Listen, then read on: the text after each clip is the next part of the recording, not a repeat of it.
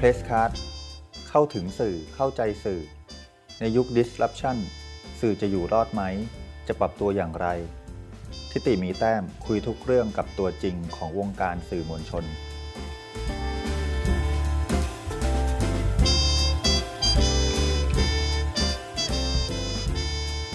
สวัสดีครับ ผมอยู่กับพี่นวลน้อยธรรมสเสถียรที่ปัตตานี ที่ที่เต็มไปด้วยความสวยงามทางพหุวัฒนธรรม แต่ก็เต็มไปด้วยเหตุการณ์ความรุนแรงเช่นกัน อย่างน้อยก็กินเวลายาวนานถึง 15 ปี ตั้งแต่ 2547 พี่นวลน้อยปัจจุบันเป็นสื่อมวลชนอิสระ ที่กำลังปลุกปั้นวัฒนธรรมการอ่านการเขียนให้กับคนหนุ่มสาวในพื้นที่ ขณะเดียวกันก็ยังติดตามสถานการณ์ทางการเมืองไทยไปพร้อม ๆ กัน แต่สำหรับในแวดวงสื่อมวลชน พี่นวลน้อยวิ่งอยู่ในสนามข่าวมาตั้งแต่ทศวรรษที่ 80ทำข่าวในนามสำนักข่าว BBC ที่สมัยนั้นยังออกอากาศด้วยวิทยุ พูดอย่างรวบรัดที่สุด ในขณะที่แวดวงนิเทศศาสตร์ในปัจจุบันกำลังสั่นคลอนมากที่สุดสาขาหนึ่ง อะไรคือหลักคิดของพี่นวลน้อยในการรับมือกับการเปลี่ยนแปลงครั้งใหญ่นี้ BBC สอนอะไรแก่เธอ และถึงที่สุดพี่นวลน้อยได้ผูกพันกับ 3 จังหวัดชายแดนภาคใต้ และกระทั่งเปิดเพจปัตตานีโนสขึ้นมา พี่นวลน้อยคิดอะไร พี่นวลน้อยกำลังทำอะไร เราจะคุยกับเธอยาวๆ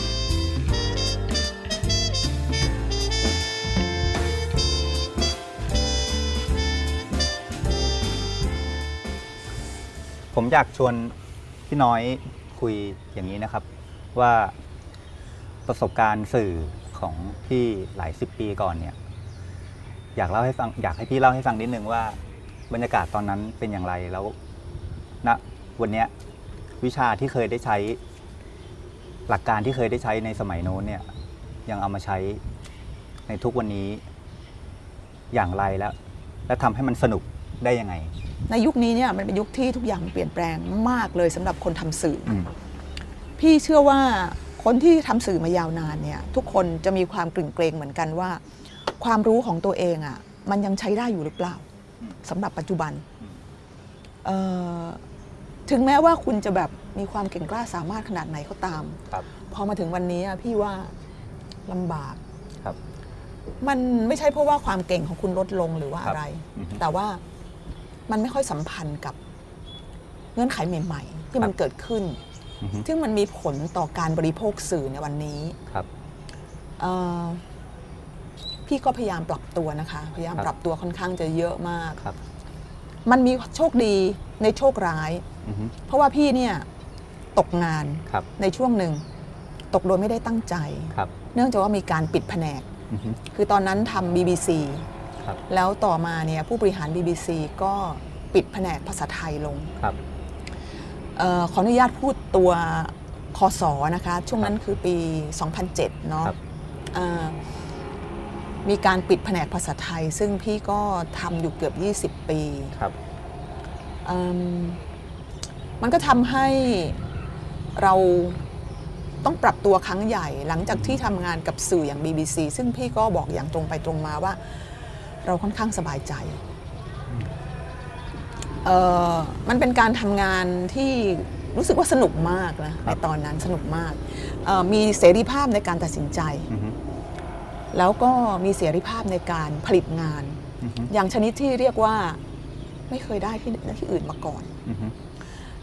พอมาถึงวันหนึ่งเนี่ย มันเหมือนคนที่กำลังวิ่งวิ่งวิ่งอยู่อือฮึแล้วก็ถูกเบรกครับปุ๊บคุณก็สะดุดหัวขมอืมำ แล้วก็ต้องไปหาทิศทางใหม่อืมก็ผู้คนก็งมหาทิศทางกันอยู่ แล้วก็ต่างคนต่างก็กระจายกันไป ซึ่งในความรู้สึกของพี่น่าเสียดายมากครับเพราะว่าทีมที่ทำงาน BBC ในตอนนั้นเนี่ยทำข่าวกำลังเข้าขากันมากอืมแล้วก็เอ่อผลิตงานได้ในความรู้สึกของพี่นะคะค่อนข้างจะดีทีเดียว ถ้าพิจารณาข้อจำกัดได้หลายอย่างเอ่อทีนี้ประเด็นก็คือว่า ตัวพี่เองอะ่ะ ก็กลับมาทำงานที่เมืองไทย แล้วก็พยายามหาทิศทางหาหลายๆ อย่างอยู่พักใหญ่ ก็ทำนั่นทำนี่ทำนี่ทำนั่น สิ่งหนึ่งที่รู้สึกว่าไม่เคยหยุดทำเลยก็คือประเด็นเกี่ยวกับเรื่องภาคใต้ครับอืมไม่ว่าจะทำงานข่าวหรือไม่เนี่ย พี่ก็ยังคงทำประเด็นเรื่องภาคใต้มาตลอดครับ ก็เป็นสิ่งหนึ่งที่เป็นความต่อเนื่องนะครับ ในขณะเดียวกันเนี่ยการที่เราต้องปรับตัว จากการที่เราเคยทำสื่อที่เป็นองค์กรใหญ่ครับแล้วก็กลายไปทำอะไรสักอย่างหนึ่งซึ่ง พูดอย่างตรงไปตรงมาก็คือว่ากลายเป็นสื่อรายเล็กครับกลายเป็นสื่อที่ถัดมามันคือโซเชียลเบสครับโซเชียลมีเดียเบสใช่ไหมคะมันทำให้มันบีบให้เราเนี่ยต้องปรับตัวโดยอัตโนมัติอืมอืมครับ พี่ถึงบอกว่ามันเป็นความโชคดีในความโชคร้ายอ่าเพราะว่าสถานการณ์นั้นๆ มันก็ทำให้พี่เนี่ยต้องปรับตัวครับแล้วก็ต้องเรียนรู้อะไรใหม่ครับๆค่อนข้างจะเยอะ คือถ้าสมมุติว่าเราอะยังอยู่กับ BBC มาจนถึงวันนี้อะครับพี่เชื่อว่าก็คงคือเราก็คงเรียนรู้แหละ เพราะว่าวันนี้ BBC เขาก็เขาก็อาแขนต้อนรับโซเชียลมีเดียใช่ไหมคะครับอ่าแล้วก็ทำหลาย ๆ อย่างมันเป็นทิศทางที่ทุกสื่อต้องทครับำแต่ว่า เราจะไม่เป็นเขาเรียกว่านักสู้ตามถนนอืมอย่างเช่นในปัจจุบันนี้ครับแล้วเราจะไม่เข้าใจสื่อรายเล็กรายน้อยอือฮึเราจะไม่เข้าใจสถานการณ์ของสื่ออีกหลาย ๆ ราย อย่างเช่นที่เราคิดว่าเราเข้าใจในปัจจุบันนี้นะอืมเออ BBC ในยุคที่พี่ทำงานเมื่อปี 2007 เนี่ย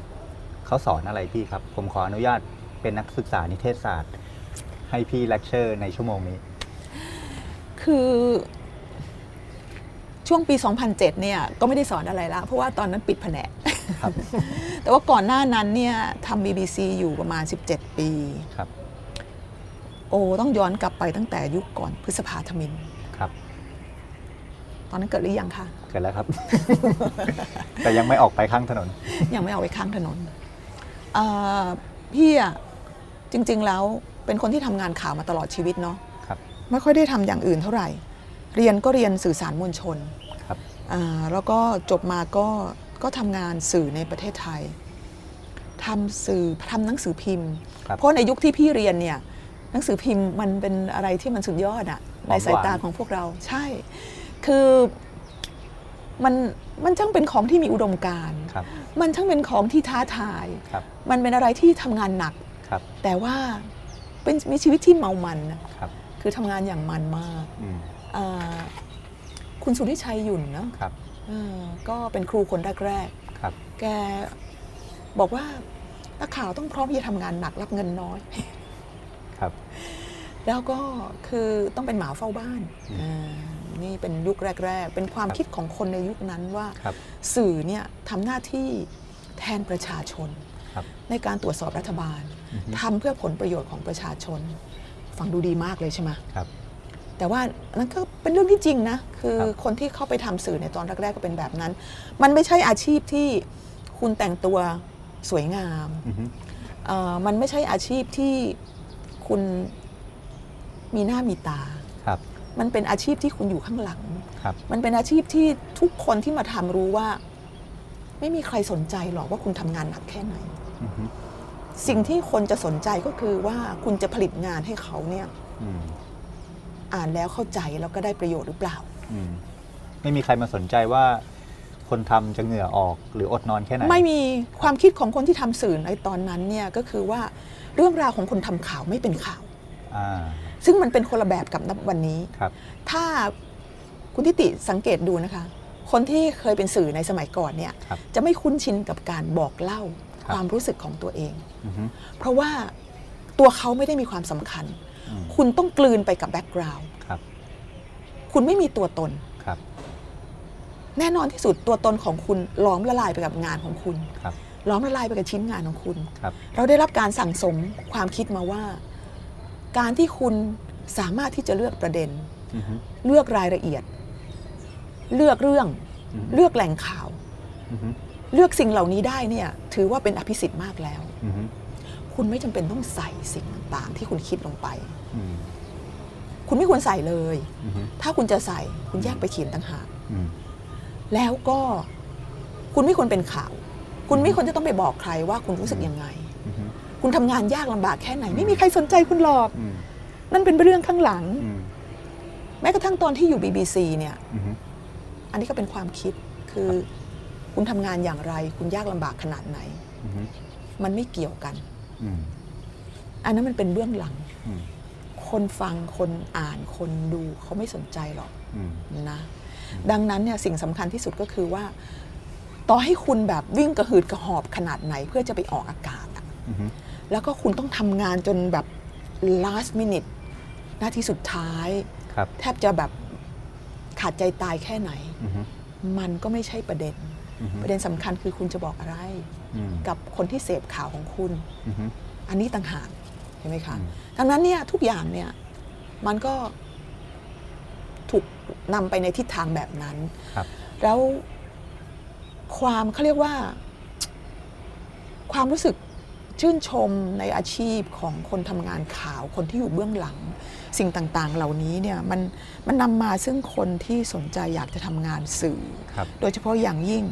สื่อที่เป็นหนังสือพิมพ์ในตอนนั้นครับถือว่าเป็นพระเอกอือฮึ แล้วพี่คิดว่าก็คนหลายคนที่กระโดดเข้าไป แล้วก็เลือกที่จะเรียนเอ่อทำหนังสือพิมพ์อะก็คิดแบบนี้อือฮึจนกระทั่งระยะหลังเนี่ยมันถึงได้มีการปรับอือฮึความคิดเมื่อทีวีขึ้นมา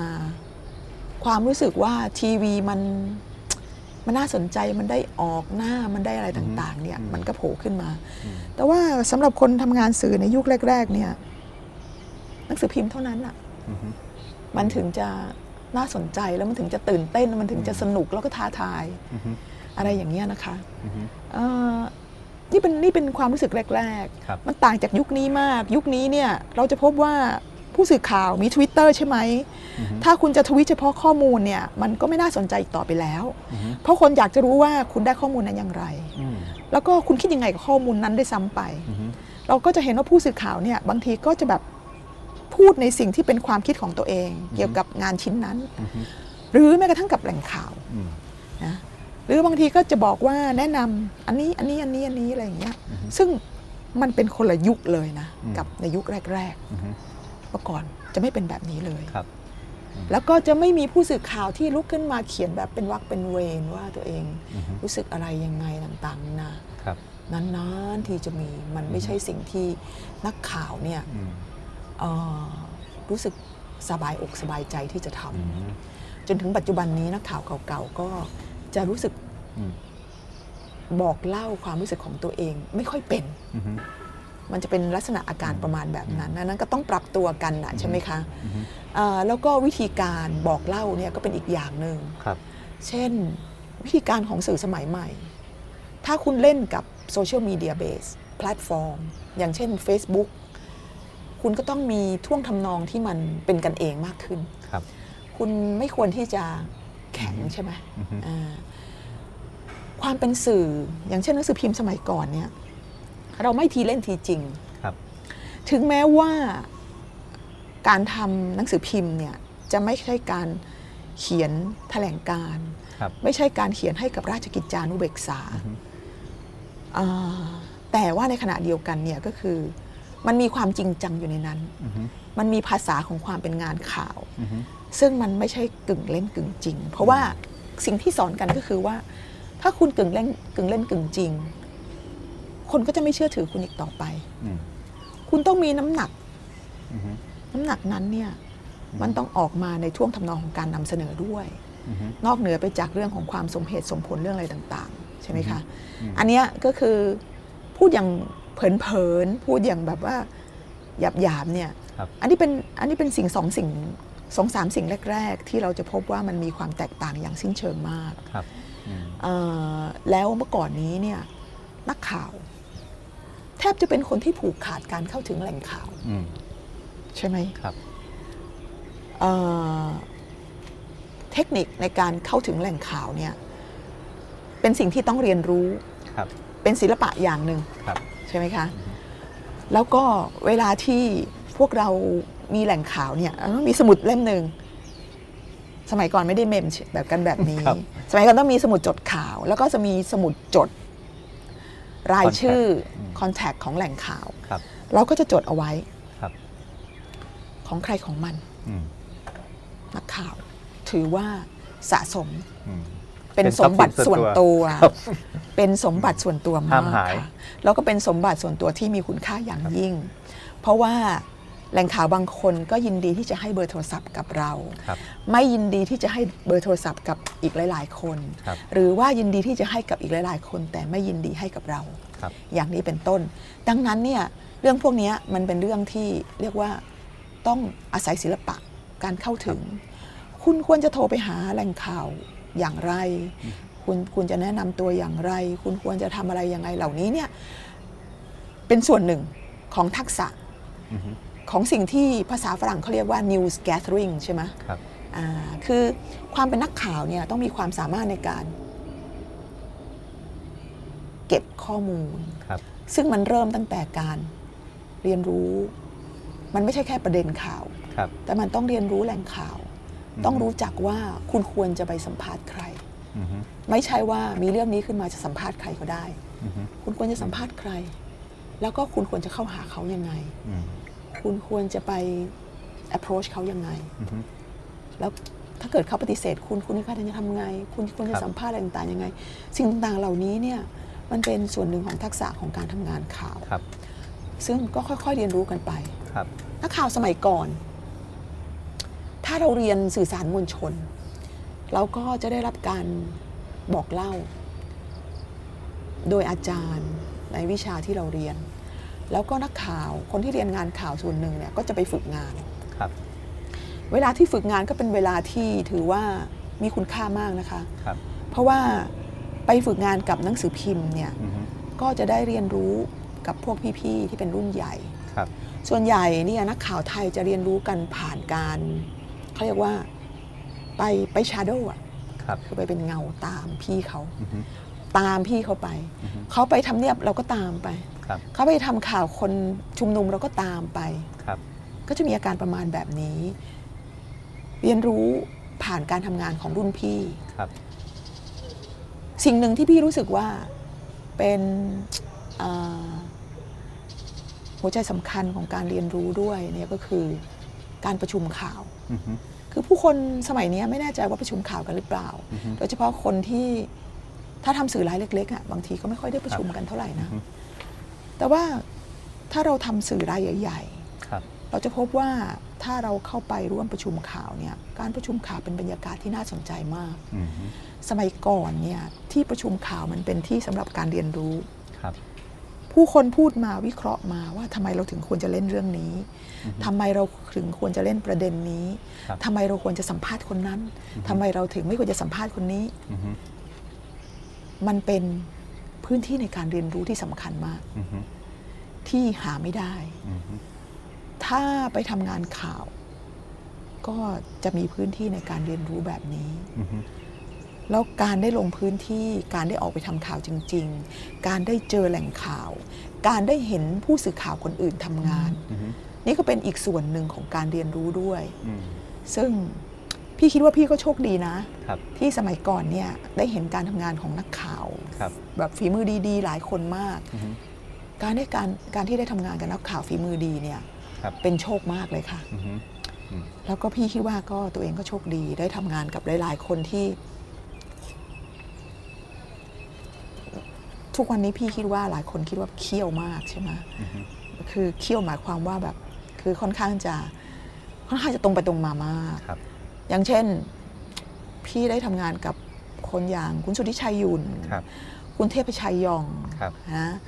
หรือว่าคุณวีระธีรภัทรครับนี่ก็เป็นครูที่สำคัญมากเลยนะคะครับพี่ได้ทำเดลินิวส์อยู่ 5 ปีครับ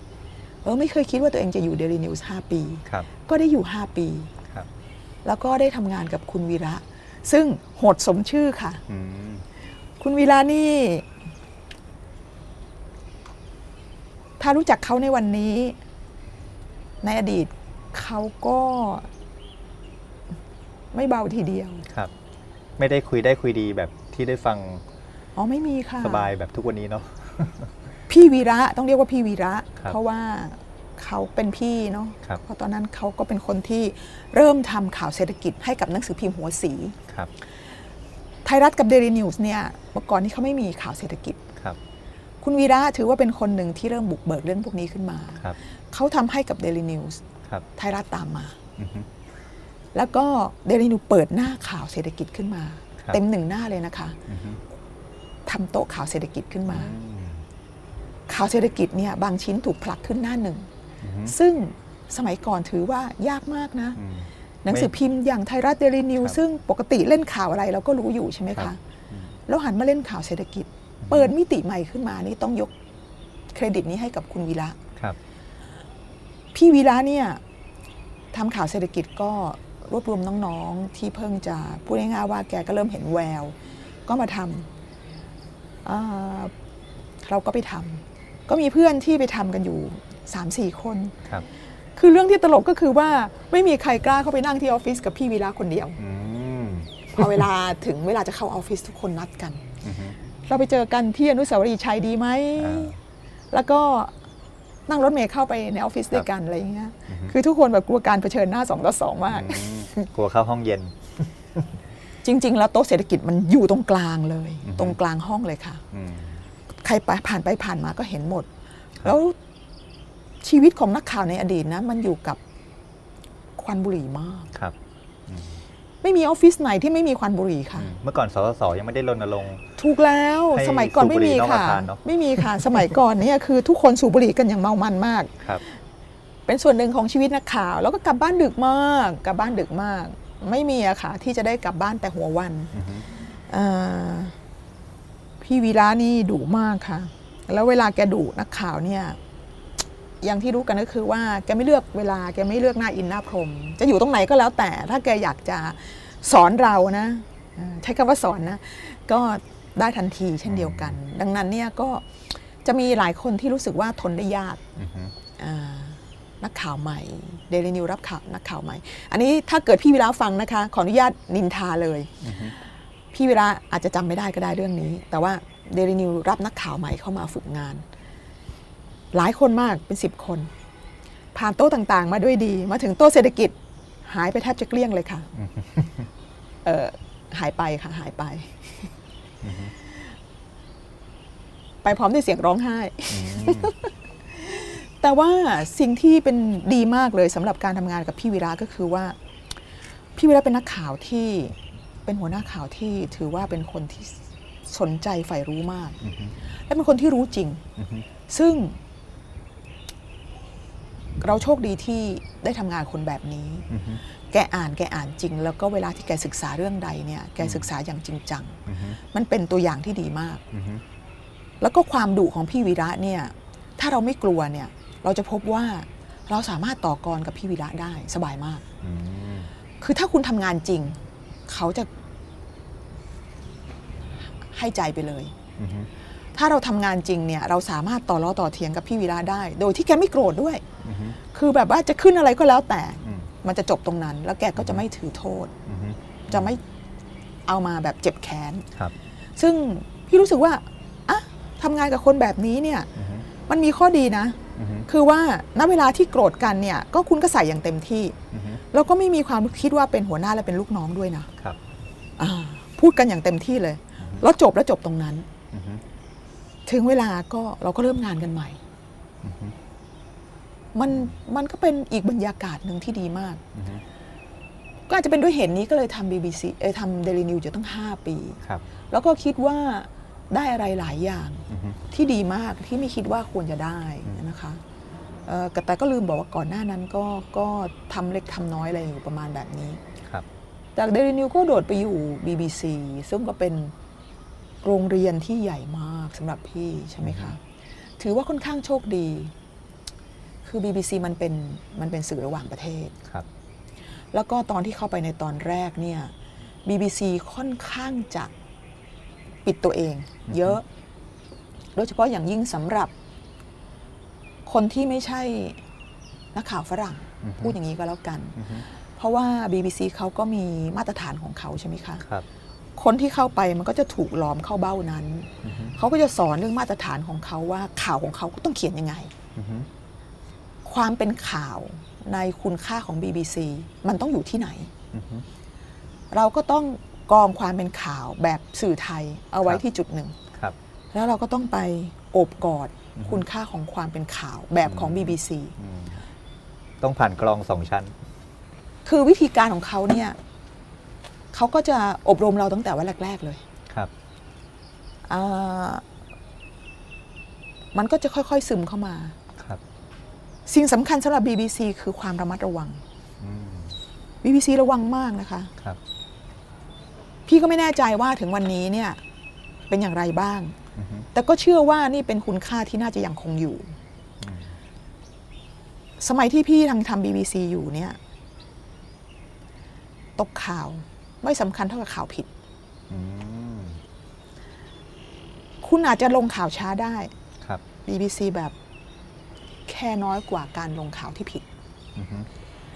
ลงข่าวที่ผิดเนี่ยเป็นเรื่องที่ใหญ่มากอือฮึอืมดังนั้นเนี่ยระมัดระวังมาก ครับ แล้วก็มีการกรองกันหลายชั้น มีระบบการกรองอือฮึอย่างเป็นระบบอือฮึเช่น ถ้าคุณจะใช้ข่าวของคนอื่นอือฮึ มันจะต้องตั้งแต่2ซอสขึ้นไปอือฮึเช่นถ้าคุณซื้อข่าว ANC ครับมันต้องมี2ซอสอือฮึยกเว้นเอเจนซี่บางเอเจนซี่ซึ่งซึ่ง VC บอกว่าอันเนี้ยโอเค เชื่อถือได้อืมครับอันนี้เป็นเป็นพูดอย่างหยาบๆเนี่ย อันนี้จะเป็นสิ่งแรก ๆ ที่ทุกคนต้องตระหนักครับ ก็คือว่าอ่าพี่ยกตัวอย่างว่าเคยมีแผนกหนึ่งใน BBC เนี่ยครับ อาออกข่าวไปอย่างหนึ่งไม่ต้องไม่ต้องเอ่ยชื่อก็แล้วกันว่าแผนกอะไร เป็นแผนกที่อยู่ไม่ไกลจากเราเท่าไหร่ครับ ก็ออกข่าวเรื่องสถานการณ์อะไรบางอย่างไป ครับทีนี้ปรากฏว่าข่าวนั้นเนี่ยมันก็มันก็ผิดอะอือฮึหลังจากที่มีการสอบถามกันเนี่ยผู้รับผิดชอบของแผนกนั้นบอกว่าข่าวเนี้ยเราก็ได้ทำตาม กฎของ BBC นะ ก็คือว่าเรา double checkมีสองซอสที่รายงานเอาไว้ตรงกันครับปรากฏว่าหลังจากที่มีการตรวจสอบ มันต้องมีการตรวจสอบ จะเรียกว่าสอบเนี่ยมันก็ใหญ่ไป มีการตรวจสอบกันภายใน ปรากฏว่าสองซอสที่ว่านั้นน่ะมันมาจากซอสเดียวกันครับ ซึ่งอันเนี้ยมันก็เป็นความผิดพลาดอือฮึอืม เขาเขาก็จะมีระบบแบบนี้แหละค่ะ แล้วก็สมัยที่ทำเนี่ยมันเป็นมันเป็นวิทยุใช่ไหมคะ ตอนนั้นเนี่ยตอนแรกๆเนี่ยก็คือ BBC ไทยเนี่ยมันก็จะเป็นอ่าบริการวิทยุก่อน เราจะออกอากาศเนี่ยสคริปต์ของเราต้องมีคนอื่นอ่านด้วยครับแล้วมันต้องเป็นสคริปต์นะอือฮึคือถ้าจะไปออกอากาศแล้วก็ถ้าจะพูดเสริมเนี่ยต้องมีความมั่นใจในตัวเอง แล้วก็จะไม่เสริมในสิ่งที่มันจะผิดพลาดครับอ่า สิ่งเหล่านี้ก็เป็นสิ่งที่ต้องระมัดระวัง แล้วก็ BBC เขาจะมีเขาเรียกว่าเป็นคู่มือของผู้ผลิตมออกมาเป็นเล่มค่อนข้างจะหนาอยู่เหมือนกันอืมเขาเรียกว่า producer guideline อือฮึเพราะว่าสมัยก่อนเนี่ยทุกคนผลิตงานวิทยุครับดังนั้นทุกคนเป็น producer หมายความว่าคุณเป็นผู้ผลิตรายการครับคุณไปทำข่าวด้วยก็จริงครับแต่ว่าคุณต้องออกอากาศด้วยอือฮึแล้วก็คุณไม่ได้เป็นนักข่าวอย่างเดียวเป็น producer คุณต้องด้วยทำรายการด้วยค รับรายการที่ว่าเนี่ยก็สารพัดอย่างตั้งแต่สารคดีอืมประกอบเสียงเป็นต้นไปใช่ไหมคะ แล้วก็ทุกคนก็จะมีรายการของตัวเอง คุณอาจจะรับผิดชอบรายการอย่างเช่น เมื่อก่อนเนี้ย BBC ไทยก็มีรายการเมืองไทยวันนี้ครับหรือเศรษฐกิจหรืออะไรก็แล้วแต่ก็ว่ากันไป ก็จะคิดค้นชื่อรายการมา ผู้คนก็จะเป็นเจ้าภาพในแต่ละรายการผลัดผลัดเวียนกันไป การทำรายการเหล่านี้ก็พูดง่ายๆว่าคุณก็เป็นโปรดิวเซอร์คือเป็นผู้ผลิตรายการครับเอิ่ม ดังนั้นก็ต้องมี producer guideline ซึ่ง producer guideline เนี่ยมีรายละเอียดยุบยับมากเลยอือฮึแล้วยิ่งนานวันก็จะยิ่งเยอะแถมเข้าไป แถมเข้าไปแถมเข้าไป มีเหตุการณ์ที่เคยเกิดขึ้นแบบใหญ่ ๆ กับ BBC อยู่สองสามเหตุการณ์หนึ่งในนั้นเนี่ยมันเคยมีเหตุการณ์ที่เอ่อผู้สื่อข่าว BBC เนี่ยถูกกล่าวหาว่าทำให้ข่าวของตัวเองเนี่ยดราม่าเกินเหตุอือฮึอืมซึ่ง ผลของมันก็เลวร้ายพอสมควรเหมือนกันนะ เพราะมันเป็นเรื่องของสถานการณ์ในตะวันออกกลางครับแล้วถึงที่สุดแล้วเนี่ยมันนำไปสู่การลาออกของผู้บริหารผู้บริหารระดับสูงอืมแล้วก็มีแหล่งข่าวดิฟทรอ t คนหนึ่งฆ่าตัวตายด้วยอือฮึคือก็ใหญ่พอสมควรมีการตั้งกรรมการสอบกันครับอ่าแล้วหลังจากนั้นเนี่ยก็มีการทบทวนอือฮึตัวคู่มือ สำหรับผู้ผลิตรายการครับหรือ producer guideline ที่ว่านี้อือฮึแถมเข้าไปอีกอือฮึคือสิ่งที่แถมเข้าไปก็คือว่า เวลาคุณไปทำข่าว คุณต้องมีสมุดจดค่ะอือฮึสมุดจดของคุณต้องอ่านออกด้วยอือฮึและมันจะต้องสามารถบอกเล่าได้ว่าจากสมุดจดไปสู่สคริปต์ที่คุณเขียนน่ะอือฮึมันมีความเชื่อมโยงกันอือฮึ มีที่มาที่ไปอย่างไรอะไรต่างอืมๆคือการเป็นโปรดิวเซอร์การเป็นนักข่าว BBC มันมีหลักเกณฑ์กำหนดเยอะมากในยุคนั้นอือฮึต้องต้องระมัดระวังในเรื่องเหล่านี้อือฮึมันเหมือนแบบมันเหมือนแบบคุณจะทำอะไรก็ได้ แต่ความจริงแล้วอือฮึมันไม่ใช่ว่าคุณจะทำอะไรก็ได้อืมแผนกภาษาไทยเนี่ยทุกๆปีจะถูกตรวจสอบ วิธีการตรวจสอบที่สำคัญเนี่ยก็คือว่า จะมีการสุ่มตัวอย่างรายการ เขาไม่บอกรายการวันใดวันหนึ่งครับช่วงใดช่วงหนึ่ง เอามาทั้งวัน แล้วก็เอาไปให้คนแปลเป็นภาษาอังกฤษหมดเลยอือฮึเสร็จแล้วก็ไปเอาข่าวของห้องข่าวทั้งหมด แล้วก็วัตถุดิบทั้งหมดที่ BBC มีอยู่ เอามาดูอือฮึมาเทียบเคียงกัน ตรวจสอบความถูกต้องอืมของสิ่งที่คุณนำเสนออือฮึตรวจสอบ ความเหมาะสมของการเลือกนำเสนอครับเช่น คุณนำเสนอข่าว1 2 3 4 5โอเคฟังดูดีอือฮึแต่ว่าถ้าเทียบกับข่าวที่เกิดขึ้นในวันนั้นทำไมคุณเลือก1 2 3 4 5ทำไมคุณไม่เลือก6 7 8 9อือฮึ10คุณอธิบายได้ไหมอืมคือมีการตรวจสอบแบบนี้อือฮึนอกเหนือจากการตรวจสอบอย่างถี่ถ้วนว่าข้อมูลแต่ละอันที่คุณนำเสนอไปนั้นเนี่ย มี reference มีการอ้างอิงครับมีที่มาและมีที่ไปครับแล้วก็มีความถูกต้องณเวลานั้นอย่างน้อยที่สุด คือความถูกต้องไม่ใช่ความถูกต้องอย่างถึงที่สุด แต่ความถูกต้องณเวลานั้นอือฮึและมีจุดอ้างอิงอือฮึอะไรอย่างนี้เป็นต้น แล้วก็จะมีคนที่มาตรวจสอบเนี่ยมีทั้งคนใน BBC และคนนอก BBC อืม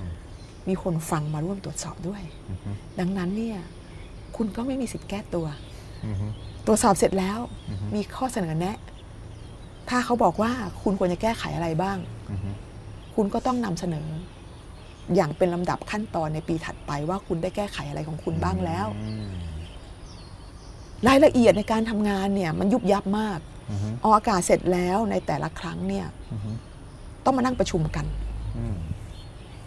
ประชุมเรื่อง feedback เหรอครับ ใช่แล้วในทีมอือฮึ เพราะว่าในแต่ละวันเนี่ยต้องมีบอกออือฮึแล้วก็จะมีผู้ดำเนินรายการ มีคนทำข่าว มีคนนำเสนออือฮึมีคนทำนั่นนู่นนั่นนี่ แต่ละคนต้องมานั่งสุมหัวกันว่าอือฮึรายการที่เพิ่งออกอากาศไปเนี่ยมีจุดดีและจุดด้อยอย่างไรอืมแล้วก็วิจารณ์กันในทีมอือฮึรับได้บ้างไม่ได้บ้างก็ต้องทำอือฮึก็ต้องทำทุกวันทำตลอดเวลาครับอะไรอย่างเงี้ยอะบางทีก็กดเคืองกันไปก็มีนะ อืมเอออือฮึอืมแต่ว่าในถึงที่สุดแล้วมันก็สร้างวัฒนธรรมในการอือฮึวิพากษ์วิจารณ์อืมแล้วก็สร้างความเป็นทีมงานอือฮึตรงนี้นิดนึงครับพี่น้อยก่อนที่จะชวนพี่น้อยลงมาในประเด็นเรื่อง 3 จังหวัดเนาะก่อนหน้านี้พี่น้อยทิ้งประเด็นไว้นิดนึงว่า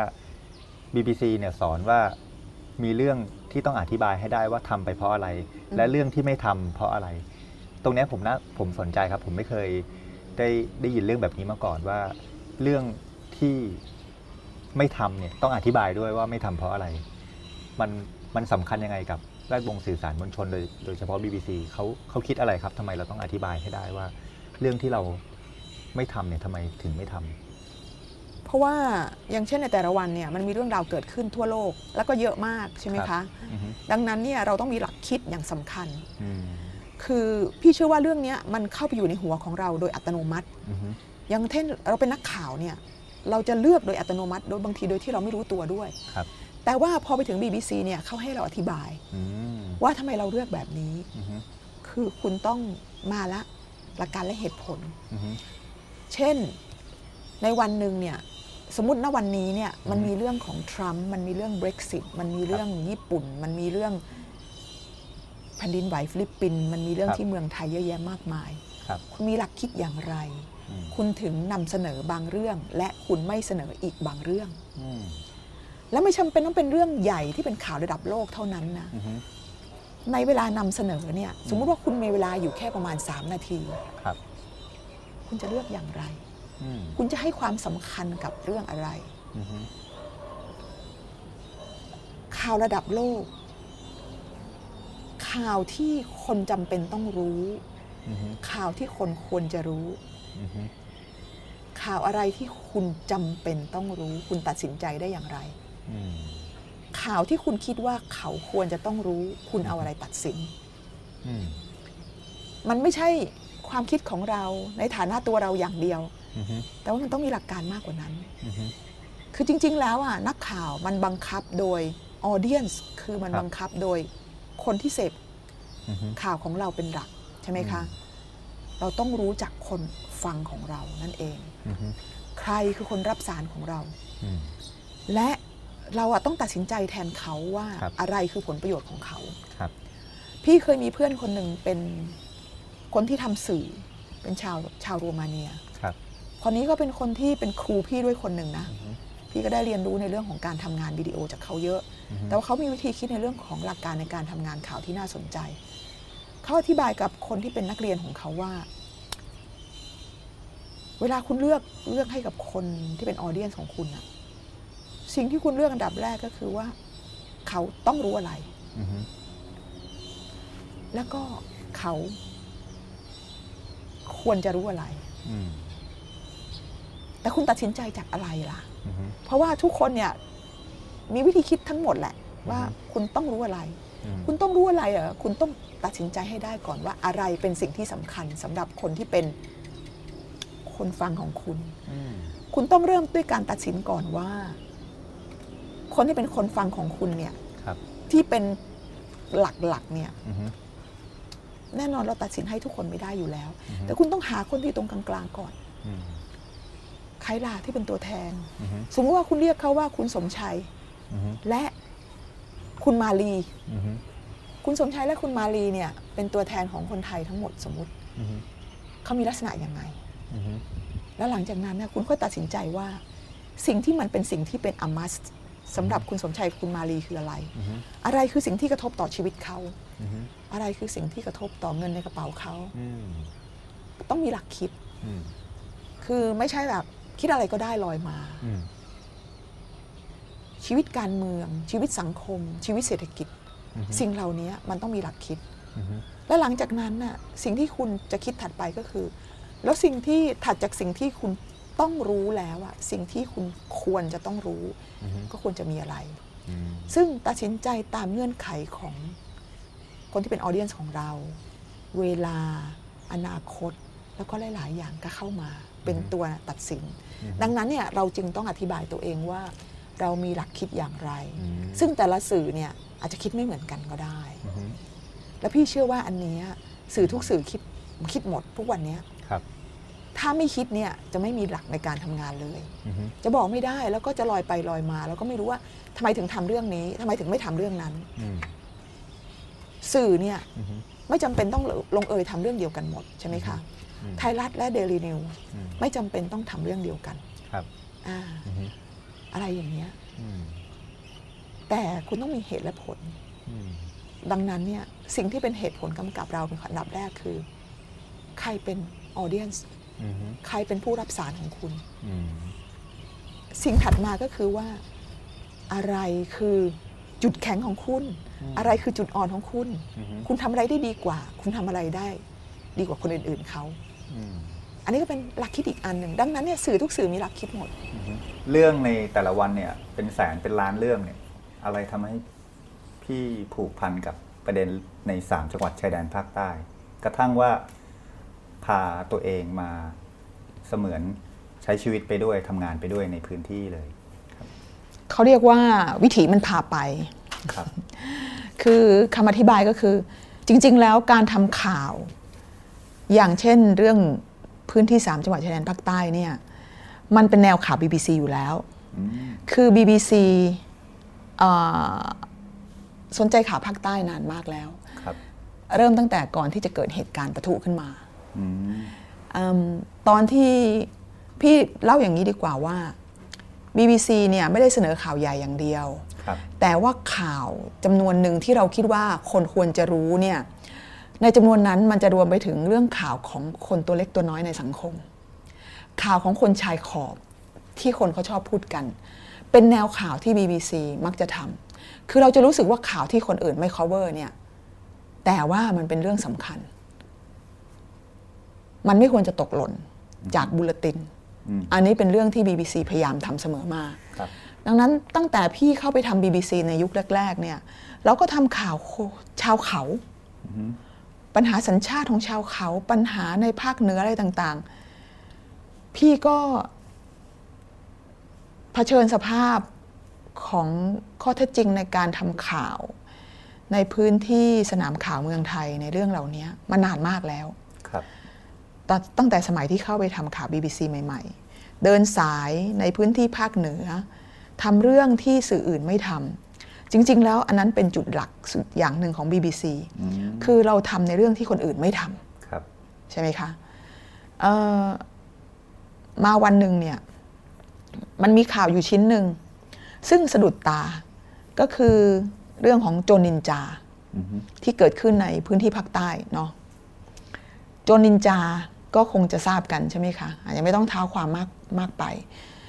เอ่อมีเรื่องที่แบบชาวบ้านเข้าใจผิดเจ้าหน้าที่อือฮึแล้วก็มีเจ้าหน้าที่เนี่ยถูกประชาทันจนเสียชีวิตอือฮึในพื้นที่สามจังหวัดครับพอมันเป็นข่าวขึ้นมาเนี่ย เราอยู่ BBC เราหยิบข่าวนี้ขึ้นมาอ่าน เรารู้สึกว่าเฮ้ยมันเป็นข่าวที่แปลกประหลาดมาก มันมีความเข้าใจผิดกันถึงขนาดไหน ถึงกับถูกประชาทันอืมตอนนั้นเป็นนายตำรวจสองคนด้วยนะคะครับอ่าแล้วเขาก็ถูกเข้าใจว่าเป็นโจรนินจาอือฮึอ่าแล้วก็ก็สนใจอยากจะทำก็นำเสนอเรื่องนี้ แต่ว่าสามจังหวัดมันอยู่ไกลปืนเที่ยงมากอือฮึถ้าจะพูดแบบหยาบๆ การที่ผู้สื่อข่าวคนหนึ่งซึ่งมาทำข่าวให้กับสำนักข่าว เล็กๆ นี่เป็นเรื่องที่ตลกมากนะ คือชื่อใหญ่อือฮึ แต่ตัวจริงอะเล็กมาก มีคนทำข่าวให้คนเดียวอยู่ในกรุงเทพทำตั้งแต่เรื่องไม้จิ้มฟันยันเรือรบ เล็กสำหรับประเทศและเล็กสำหรับใช่พื้นที่ไกลปืนเที่ยง คือคือที่นี่ไม่รู้จักคุณ เวลาที่เราไปเจอโลกส่งข่าวมาที่ใหญ่มากอะครับอย่างเช่นข่าวเอเปกเนี้ยครับ คุณมีอยู่คนเดียว คุณเจอกองทัพนักข่าวของแบบสื่อไทยเนี่ย เยอะแยะมากมาย ครับ คุณจะทำยังไงเนี่ยเป็นเรื่องที่แบบปวดหัวมาก แล้วคุณยังต้องทำเรื่องที่คนอื่นเขาไม่ทำด้วยอืมอ่าการที่จะปลีกตัวเองออกจากศูนย์กลางของข่าวสารอย่างกรุงเทพ เพื่อจะไปทำข่าวในพื้นที่ต่างจังหวัด เช่น จะไปสามเหลี่ยมทองคำอือฮึจะไปสามเหลี่ยม ไม่ใช่ไปถามที่ไหนจะไปแบบชายแดน จะไปที่นั่นที่นี่เนี่ย มันเป็นเรื่องใหญ่ต้องนำเสนอออฮึต้องบอกว่าดิฉันจะหายไปจากสมรภูมิข่าวที่กรุงเทพประมาณ 4 วันนะ คุณรับได้ไหมอะไรอย่างเงี้ยใช่ไหมคะ ดังนั้นเนี่ยหลังจากที่เจอเรื่องโจรนินจาเข้าไป เราก็นำเสนอว่า เราควรจะมีคนไปดูในพื้นที่สักครั้งหนึ่งดีไหมอืมว่ามันเกิดอะไรขึ้นอือฮึตอนนั้นเราเรายังไม่เคยจับเรื่องภาคใต้ ก็ปรากฏว่าเอ่อมีการมาธิการเรื่องปัญหาภาคใต้ของสภา จะลงมาอือฮึก็ เลยไปเสนอตัวขอมาด้วยอือฮึก็ตามเขามาอือฮึก็ไป ไปไปทันงานที่มีประชาชนในพื้นที่เขาจัดขึ้นอืมเพื่อที่จะเป็นการเขาเขาเรียกว่าอะไรนะ ขอโทษแล้วก็สร้างความปรองดองกันกับทางเจ้าหน้าที่ แล้วก็ไปได้คำอธิบายอีกหลายเรื่องได้เห็นได้อะไรต่าง ๆ หลายอย่างครับก็มีสสไปคุยกับชาวบ้านอืม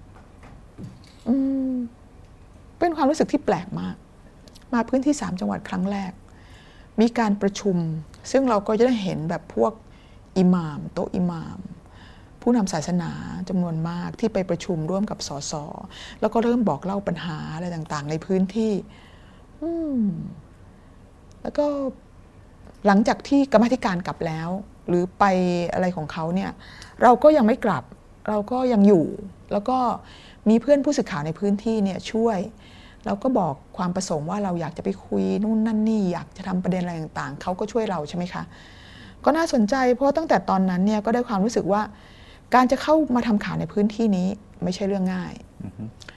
ตอนนั้นอาจจะยังไม่มีประเด็นเรื่องความไม่ไว้วางใจผู้สื่อข่าวอืมแต่ว่ามันมีประเด็นเรื่องความแตกต่างในเรื่องภาษาอย่างชัดเจนมากอืมเราจะดุ่มๆเข้าไปแล้วคุยกับชาวบ้านเนี่ยอาจจะคุยกันไม่รู้เรื่องครับเพราะว่า เขาอาจจะไม่คล่องภาษาไทยครับในขณะที่เราเนี่ยไม่เข้าใจภาษายาวีครับเราไม่เข้าใจภาษามาลายูถิ่นครับก็ต้องมีคนที่จะนำเรา แล้วความที่เราไม่รู้จักพื้นที่ก็ต้องมีคนพาไปนั่นไปนี่ ต้องมีคนช่วยใช่ไหมคะเออซึ่งเป็นเรื่องที่แปลก เพราะว่าถ้าเป็นที่อื่นในประเทศไทย เราไม่ต้องทำอันนี้อืมเราสามารถที่จะเดินทางไปในหมู่บ้านเล็ก ๆ ในอีสาน ในภาคเหนืออที่ชายแดน เราไปคนเดียวอือฮึบุกเดี่ยวได้ เราจะไปคุยกับชาวบ้านที่ไหนก็ได้อืมมันก็จะมันไม่เป็นไร มันโอเค แต่มาในพื้นที่ภาคใต้ตอนนั้นเนี่ย ซึ่งนั่นคือปี 43 นะคะครับเอ้ยไม่ใช่ปี 43 นั่นคือปี 46 ครับ อ่า นั่นคือปี 46 ที่มีเรื่องโจรนินจาเรื่องอะไรต่างๆ เรามาทำข่าว เรามีความรู้สึกเลยว่า อันนี้เป็นข้อจำกัดอันแรกของการทำงานข่าว ยังไม่มีสถานการณ์เกิดขึ้น ยังไม่มีประเด็นเรื่องความหวาดกลัวว่าจะโดนลูกหลงโดนอะไร มีแค่ประเด็นว่ามีปัญหาในเรื่องการสื่อสารอืมกับคนในพื้นที่คำว่าสิทธิมนุษยชนยังไม่ได้ถูกพูดถึงกันใน ยังไม่าถูกขนาพูดถึง ยังไม่ได้แบบโผล่ขึ้นมาขนาดนั้นอือฮึเอ่อแต่ว่าคนเริ่มพูดกันถึงประเด็นเรื่องของ ปัญหาการสื่อสาร ความไม่เข้าใจซึ่งกันและกันครับเรื่องอะไรต่างๆ หลายอย่าง แล้วดูว่ามันมีสิ่งที่มันเป็นเรื่องที่เราไม่เข้าใจอยู่เยอะมากครับในพื้นที่นี้ แล้วก็มีเรื่องที่ชวนให้ติดตามพูดง่ายๆว่ามันเป็นความท้าทายนะสำหรับคนที่ทำงานข่าว นี่คือเจอความท้าทายอีกระดับหนึ่งก็เริ่มรู้สึกสนใจแล้วเริ่มชงเรื่องนำเสนอ อยากจะลงมาเพิ่มเติม ก็ต้นปี 47 ก็เกิดเรื่องปล้นปืนครับอะก็ได้ลงมาสมใจ เหมือนเหมือนสถานการณ์รอพี่อยู่แล้วพูดอันนี้ก็ลำบากเนาะคิดว่าหลาย ๆ เรื่องในในเมืองไทยมันกำลังเตรียมที่จะเกิดขึ้น แล้วก็จังหวะมันประจวบเหมาะกัน หลายเรื่องก็เป็นอย่างนั้นจริง เราก็ได้ลงมาทำข่าวอีกใช่ไหมคะปี47 ซึ่งมันเป็นเหตุการณ์ที่เหตุการณ์ปล้นปืนที่ค่ายปีเหลงเป็นเหตุการณ์ที่คนนอกคนในงงพอๆกันอืมคนที่พี่สัมผัสนะคะคงมีคนที่ไม่งงหลายคนครับแต่ว่าคนจำนวนมากที่เราสัมผัสเนี่ยงงทั้งสิ้น แล้วก็คาดการณ์กันไปต่างๆนานา ยังจำได้ว่าในช่วงแรก ๆ ที่ลงมาเนี่ยไปคุยกับผู้คนมีการตั้งข้อสังเกตเยอะมาก เรื่องว่าใครเป็นคนทำอือฮึ ทำเองหรือเปล่าอืมเจ้าหน้าที่ไหมใครที่มันจะแบบมีการจัดตั้งได้ดีขนาดนั้นอืมอะไรต่างๆก็มาเยอะมาก ไปสัมภาษณ์อาจารย์พีรยศลาหิมมูลาอือฮึอาจารย์ก็บอกว่านู่นนั่นนี่ อาจารย์เป็นคนหนึ่งที่ช่วยทำให้เราเนี่ยเชื่อมโยงกับคนอีกจำนวนมาก แล้วยังจำได้เลยว่าในช่วงเย็นวันหนึ่งเนี่ย มีการตั้งโต๊ะกันยาวมากเลยที่บางหนูดอือฮึซึ่งเป็นร้านที่ดังมากเป็นร้านขายโรตีชาชักอะไรต่างๆ อยู่ตรงข้ามกับมอปัตตานีครับอ่า มาวันนี้มันกลายเป็นสัญลักษณ์ไปแล้วอือฮึสมัยก่อนเนี่ยตอนเย็นตอนนั้นเนี่ยที่ร้านบางหนูเนี่ยมันก็จะไม่มีคนอะเราก็ไปขอให้เขาเปิดร้านแล้วก็ตั้งโต๊ะยาว มีคนประมาณ 20 กว่าคนมานั่งคุยด้วยอืมมีทั้งแบบคนที่เป็นผู้ใหญ่บ้าน มีคนที่เป็นอบต มีคนที่เป็นอ่าข้าราชการ มีคนที่เป็นเกษตรกรอะไรต่างๆ มานั่งคุยกับเรา นั่งคุยกันยาวมาก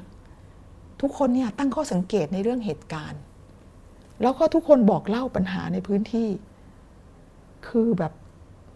คือพูดง่ายๆว่าเหมือนคนที่ไม่รู้อะไร แล้วก็เอามือหย่อนลงไป แล้วก็พบว่าสิ่งที่เราโกยกลับมาเนี่ยฮะมันไม่ได้เป็นคำตอบอืมแต่มันนำไปสู่คำถามอีกเยอะมากอืมก็ล้วงลงใหม่อือฮึๆโกยกลับขึ้นมาคำถามเพิ่มอือฮึ ทุกครั้งที่คุณลงมาทำข่าวในพื้นที่สามจังหวัดชายแดนภาคใต้ มันจะเป็นแบบนี้ตลอดเวลาอืมเมื่อไรที่ลงมาก็จะเป็นแบบนี้ ยิ่งลงมายิ่งรู้สึกท้าทาย ยิ่งลงมายิ่งรู้สึกมีคำถาม แล้วมันขยายขยายขยายขยายมันจากไม่มีที่แค่เอามือล้วงกลายเป็นว่ายน้ำอยู่ในทะเลคำถาม เยอะมากค่ะ คือยิ่งมายิ่งเจอแต่คำถามอือฮึจากเรื่องสิ่งหนึ่งนำไปสู่อีกสิ่งหนึ่งนำไปสู่อีกสิ่งหนึ่งนำไปสู่อีกสิ่งหนึ่งอือฮึแล้วก็ทุกอย่าง น่าสนใจไปหมดอืมมันถอนตัวไม่ได้แล้วไงอืมคือมาถึงในตอนแรกๆ พี่มีความรู้สึกว่าผู้สื่อข่าวเนี่ยลงมา เพราะเหตุการณ์อืมสำหรับหลาย ๆ คนครับแต่เราเนี่ยสนใจตั้งแต่เรื่องโจนินจาอืมแล้วก็ตอนที่ลงมาในครั้งแรก ได้สัมผัสกับพื้นที่ ได้เจอชาวบ้านในหมู่บ้านได้อะไรต่างๆ ได้เห็นความยากของการทำข่าวอืม ได้เห็นความแตกต่างของผู้คนที่นี่กับที่ส่วนอื่นที่เหลือของประเทศไทยอืมจนกระทั่งพอเกิดเหตุการณ์คำถามก็มีมากขึ้นมากขึ้น ประเด็นในเรื่องความรุนแรงก็เข้ามา การหาคำตอบ โจทย์ในเรื่องที่จะตอบกับเรื่องของความรุนแรง มันก็ประเดประดัง เราก็เหมือนกับผู้สื่อข่าวคนอื่น ๆ ที่ลงมาเพื่อที่จะหาคำตอบด้วยว่า ความรุนแรงนั้นมันมาจากไหนอืมมันเกิดอะไรขึ้นกับพื้นที่นี้อืมปัญหาคืออะไรอืมแล้วถ้าออกจากนอกพื้นที่ปฏิกิริยาของคนที่อื่น มันเป็นยังไง คือมันมีเรื่องให้ทำตลอด มันก็กลายเป็นว่า ข่าวสามจังหวัดชายแดนภาคใต้เนี่ย มันไม่เคยอยู่นอกกระแสสำหรับ BBC อืมถ้าพูดถึงตอนที่ยังไม่มีเหตุการณ์ มันคือข่าวของคนชายขอบครับที่ เห็นได้ชัดว่ามีเรื่องราวอีกเยอะมากที่ครับควรที่จะเจาะชัยมานำเสนออถึงไม่มีเหตุการณ์รุนแรง BBC ก็ต้องลงมาทำอีกอืมคือถ้าพี่ยังอยู่ BBC ตอนนั้น พี่ก็ต้องลงมาทำอีกแน่นอนครับเมื่อมีเหตุการณ์รุนแรงเกิดขึ้น มีประเด็นหลายประเด็นที่ทับซ้อนกันอยู่ในนั้นอืมยิ่งน่าสนใจมากขึ้น ยิ่งกลายเป็นเรื่องที่ขาดไม่ได้อืมดังนั้นเนี่ย BBC ทำเรื่องภาคใต้โดยตลอด พอมาถึงปี 47 48 เกิดเหตุการณ์รุนแรงตามมาเป็นระลอก ปี 48 นี่แรงมากเกิดขึ้นหลายเหตุการณ์อืมไม่มีทางเลยที่จะไม่ทอืมำเราก็จะเป็นหนึ่งในกลุ่มนักข่าวครับจากนอกพื้นที่ที่กระโดดเข้ามาทำข่าวตลอดเวลาอืมมาแล้วก็จะมาพักที่โรงแรม CS นี่แหละค่ะอืมแล้วก็จะออกไปทำข่าวอืม แล้วก็จะมีเพื่อนนักข่าวก็ทำนั่นนั่นนี่แต่ส่วนใหญ่เราก็จะเดินคนเดียวอืมซึ่งก็จะเป็นแนวของแนวการทำงานของ BBC BBC ครับก็จะไม่ไปทำข่าวหมู่หรืออะไรประมาณแบบนั้นอืมอืมก็มีเรื่องราวเยอะมากที่เกิดขึ้นอืมอ่าเรื่องตากใบเรื่องอะไรต่างๆ เราก็จะทำแล้วก็เปิดทัศนะของเราอืม เปิดมุมมองของเราที่มีต่อพื้นที่นี้ทำให้เราได้เรียนรู้ไปพร้อม ๆ กับที่ทำข่าวที่นี่ด้วยครับ ซึ่งพูดง่ายๆว่ายิ่งทำอะก็ยิ่งรู้สึกว่า มีโจทย์ที่จะต้องหาคำตอบ เพิ่มเติมอีกเยอะมากอืมมันเหมือนแบบ เราไม่ได้รู้อะอืมคือมันจับต้องได้แค่เพียงผิวเผินอืมแต่เอาเข้าจริง ๆ แล้วเนี่ย มันมีอะไรที่ลึกกว่านั้นอืมมันทำให้ต้อง แสวงหาคำตอบเพิ่มเติมอยู่ตลอดเวลาเรื่อยๆ และเรื่อยอืมๆในวิธีของ BBC ก็จะเป็นแบบนี้อืมพอออกจาก BBC เนี่ย มันก็เหมือน เราก็ยังวนเวียนสนใจเรื่องนี้อยู่ครับเพียงแต่ว่าโอกาสเนี่ย มันจะเปิดให้เราได้ทำหรือเปล่าอืมอ่า กับสื่อรายเล็กรายย่อยรายน้อยอะไรต่างๆ เหล่านี้เราก็ยังพยายามนำเสนออเพราะว่าพอมาถึงตอนหลังๆเนี่ยอ่า กระแสความสนใจในเรื่องของภาคใต้เนี่ย มันมีผลุบและมีโผล่เนาะครับสังคมไทยมันเหมือนกับมันมีอยู่ช่วงหนึ่ง ที่ทุกคนรู้สึกว่าสนใจเรื่องภาคใต้มากอืมทุกคนเนี่ยวิ่งไปแล้วก็พยายามหาหนังสือเรื่องภาคใต้อืมในร้านหนังสือไปอ่าน แล้วก็วิ่งไปฟังการเสวนา มีการจัดเสวนาเยอะมากในกรุงเทพอืมแต่พอมาถึงอีกสักพักหนึ่ง พี่ก็มีความรู้สึกว่าสังคมไทยมีความรู้สึกเหมือนกับชาล้นถ้วยอะ่ะอืมฉันรู้ดีละไม่จำเป็นที่จะต้องรู้อีกต่อไปอืมอะไรประมาณแบบเนี้ยอืมดังนั้นเนี่ยพอมาถึงจุดหนึ่งเนี่ย ปัญหาภาคใต้มัน หลังจากที่ผู้คนเนี่ยวิ่งลงมาทำกันเยอะแยะมากมาย มาทำนั่นทำนี่ทำนี่ทำนั่นพอมาถึงจุดหนึ่งมันก็จะแบบไหลกลับลงไปแบบ นิ่ง ๆ เหมือนกับ ผู้คนจะรู้สึกว่าเสนอเยอะแล้วอืมเต็มละแม้กระทั่งเรื่องสีสันเรื่องอื่น ๆ ที่มันไม่ใช่เรื่องความรุนแรงเราก็เสนอเยอะนะอืมอะไรประมาณเนี้ยอืมมันก็จะย้อนกลับไปสู่ประเด็น ของการทำงานของสื่ออเพราะมาถึงจุดหนึ่งเนี่ยชีวิตของเราในยุคหลัง BBC เนี่ยมันก็จะไปเกี่ยวพันกับการทำงานของ NGO ใช่ไหมคะ ระหว่างประเทศที่เข้ามาสนับสนุนสื่อในประเทศไทยครับซึ่งพอเราเข้าไปทำด้วยเนี่ยเขาก็จะมีโปรเจกต์ที่ทำงานเกี่ยวกับเรื่องภาคใต้ครับเราก็เข้าไปเกี่ยวพันก็จะเป็นเรื่องของการตีโจทย์พอถึงตอนนั้นเนี่ยเราก็จากบทบาทของคนที่เคยรายงานข่าว ก็ปรับมาเป็นบทบาทของคนที่มาดูว่า ในพื้นที่นี้ในแง่ของสื่อเนี่ย โจทย์มันคืออะไร เราก็เริ่มตีโจทย์ตั้งแต่ตอนนั้นว่า สิ่งที่พื้นที่นี้ต้องการ คือการเพิ่มความสามารถในการสื่อสารเรื่องราวของตัวเอง เพราะว่าคุณไม่สามารถพึ่งพาอาศัยคนนอก เข้ามาบอกเล่าเรื่องราวของตัวเองได้แบบนั้น ต่อให้เราเป็นคนนอกแล้วก็มีเจตนาดีแค่ไหนเนี่ยครับเราก็ไม่สามารถบอกเล่าเรื่องราวต่าง ๆ ได้เหมือนกับที่เจ้าตัวควรจะบอกครับ แล้วก็สิ่งสำคัญที่สุดเนี่ยก็คือว่า ในสังคมสังคมหนึ่งที่เป็นสังคมประชาธิปไตยนะอือฮึถ้าคุณไม่มีความสามารถในการที่จะเจรจาต่อรองอืมในทางการเมืองด้วยตัวเอง คุณไปเป็น คุณไปกินน้ำใต้ศอก ไปให้คนอื่นเขาต่อต่อรองให้ มันเป็นไปไม่ได้อืมเป็นไปไม่ได้ค่ะ ทุกคนต้องมีความสามารถในการต่อรองทางการเมืองด้วยตัวเองอืมความสามารถในการต่อรองแบบ collectively คืออย่างเป็นสังคมอย่างเป็นชุมชนใหญ่ของตัวเองอือฮึอย่าฝากความหวังไว้กับไทยรัฐเดลินิวมติชนเนชั่น หรืออะไรก็แล้วแต่ หรือ BBC อืมอย่าดีใจที่ทุกครั้งเนี่ยผู้สื่อข่าวเหล่านี้ลงมาทำเรื่องในพื้นที่แล้วบอกว่า เฮ้ยคนนั้นทำดีให้คนนี้ทำดีอุ้ยดีจังเลยทีวีช่องนี้รายงานข่าวเราดีมากเลย ชื่นชมยินดีกับผู้สื่อข่าวที่ลงมาอือฮึได้ แต่สิ่งสำคัญที่สุดคือว่า ตัวเองควรต้องเพิ่มศักยภาพของตัวเอง ในการทำสิ่งเหล่านี้เอง ตามใดที่ไม่มีสิ่งนี้ คุณไม่มีความสามารถในการเจรจาต่อรอง ทางการเมืองอือฮึให้กับพื้นที่ของตัวเองอืมซึ่งมันเป็นสิ่งที่สำคัญมากสำหรับสังคมนี้ครับมันจะเป็นประชาธิปไตยหรือไม่ก็ตามอืมความสามารถนี้ต้องมีอือฮึอืมนั่นคือความรู้สึกของพี่ตั้งแต่ในตอนแรกๆอืมดังนั้นเนี่ยเราบอกเพื่อนว่า สิ่งสำคัญที่สุดในพื้นที่นี้ที่ควรที่จะทำเนี่ยในฐานะที่คุณเนี่ยสนับสนุนเรื่องสื่อก็คือว่า คุณควรจะสนับสนุนสร้างศักยภาพในการให้มีสื่อในพื้นที่อือฮึ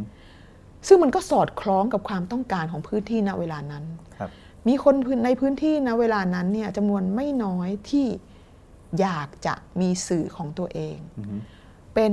กระบอกเสียงให้กับสังคมของตนเองอื มมีคนจำนวนมากที่คึกคักกระตือรือร้น อยากทำสิ่งเหล่านี้ มันก็มาเจอกันอือฮึก็พี่ก็ทำงานองค์กรระหว่างประเทศที่เป็นองค์กร สนับสนุนสื่อสื่อรายเล็กรายน้อยอย่างนี้ยค่ะอือฮึแล้วก็มีโปรเจกต์ที่ลงมาทำงานในพื้นที่อือฮึก็มีการจัดอบรมผู้ผลิตสื่อครับอยู่นานหลายเดือนเช่นเดียวกันอือฮึก็ มีหลายคนที่เป็นเพื่อนเราอือฮึซึ่งก็เป็นผลผลิตของโครงการเช่นนั้นใช่ไหมคะอืมก็ได้รู้จักผู้คนได้เห็นข้อบกพร่องในอีกหลาย ๆ อย่างอือฮึได้เห็นข้อบกพร่องบางประการที่น่าสนใจมาก ซึ่งมันก็ทำให้เรารู้สึกเป็นโจทย์ต่อเนื่องจนมาถึงทุกวันนี้อืมหนึ่งในนั้นก็คือความรู้สึกที่ว่า การทำงานเขียนเป็นเรื่องที่ยากมากสำหรับคนในพื้นที่นี้อือฮึซึ่งเราเจอโจทย์นี้เนี่ยตั้งแต่ตอนแรกอือฮึๆที่มาอือฮึพอเจอโจทย์นี้เนี่ยคือการทำงานโครงการน่ะมันมีอายุไขที่ชัดเจนมากอือฮึแล้วก็โครงการเนี่ยแต่ละโครงการมันไม่มีอายุที่ยืนยาวให้เราทำไปจนแบบชั่วฟ้าดินสลายอือฮึมีอยู่ไม่นานแล้วค่ะ ปีปีกว่าอะไรประมาณเนี้ยอือฮึ ปีปีกว่าคุณจะทำยังไง ถึงจะสร้างสร้างศักยภาพให้คนเนี่ยสามารถบอกเล่าเรื่องราวตัวเองได้อือฮึทางลัดณเวลานั้นก็คือ เราก็บอกว่าถ้าเช่นนั้นเนี่ย เราให้เขาบอกเล่าด้วยภาพดีไหมอืมทั้งภาพนิ่งแล้วก็ภาพเคลื่อนไหวอือฮึคือในเรื่องของงานเขียนเราก็สนับสนุนไปอือฮึเอ่อคาดหวังว่าให้เป็นเรื่องที่ต้องสารต่อในระยะยาวครับ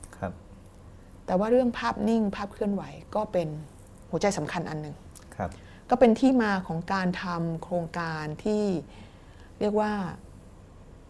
เทรนหรืออบรมในเรื่องของการทำงานวิดีโอ ซึ่งในยุคนั้นเนี่ยค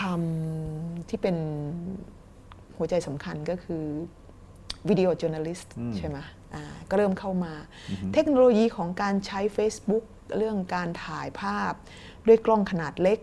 แล้วเอาไปตัดต่อแล้วก็เอามานำเสนออะไรต่างๆแล้วเนี่ยมันก็เริ่มเข้ามาในช่วงนั้น คือการเปิดกว้างทางเทคโนโลยีมันก็เริ่มเข้ามา มันก็เอื้อกันพอดี กับการที่เราพยายามจะส่งเสริมให้คนธรรมดาสามัญสามารถบอกเรื่องราวของตัวเองได้ แล้วแล้วก็การเปลี่ยนผ่านอันเนี้ยมันก็เริ่มจะเข้ามา มันมีบทบาท ในแง่หนึ่งสำหรับตัวเองเนี่ยเราก็รู้สึกว่า เราอยู่ในกระแส เราอยู่ในหัวใจของมัน การเปลี่ยนผ่านทั้งในเรื่องของโซเชียลมีเดียบทบาทของอินเทอร์เน็ต ที่เข้ามาสู่สื่อณเวลานั้น อาการที่กำลังขาลงของสื่อกระแสหลักอืมก็เริ่มปรากฏให้เห็นแต่ไม่ชัด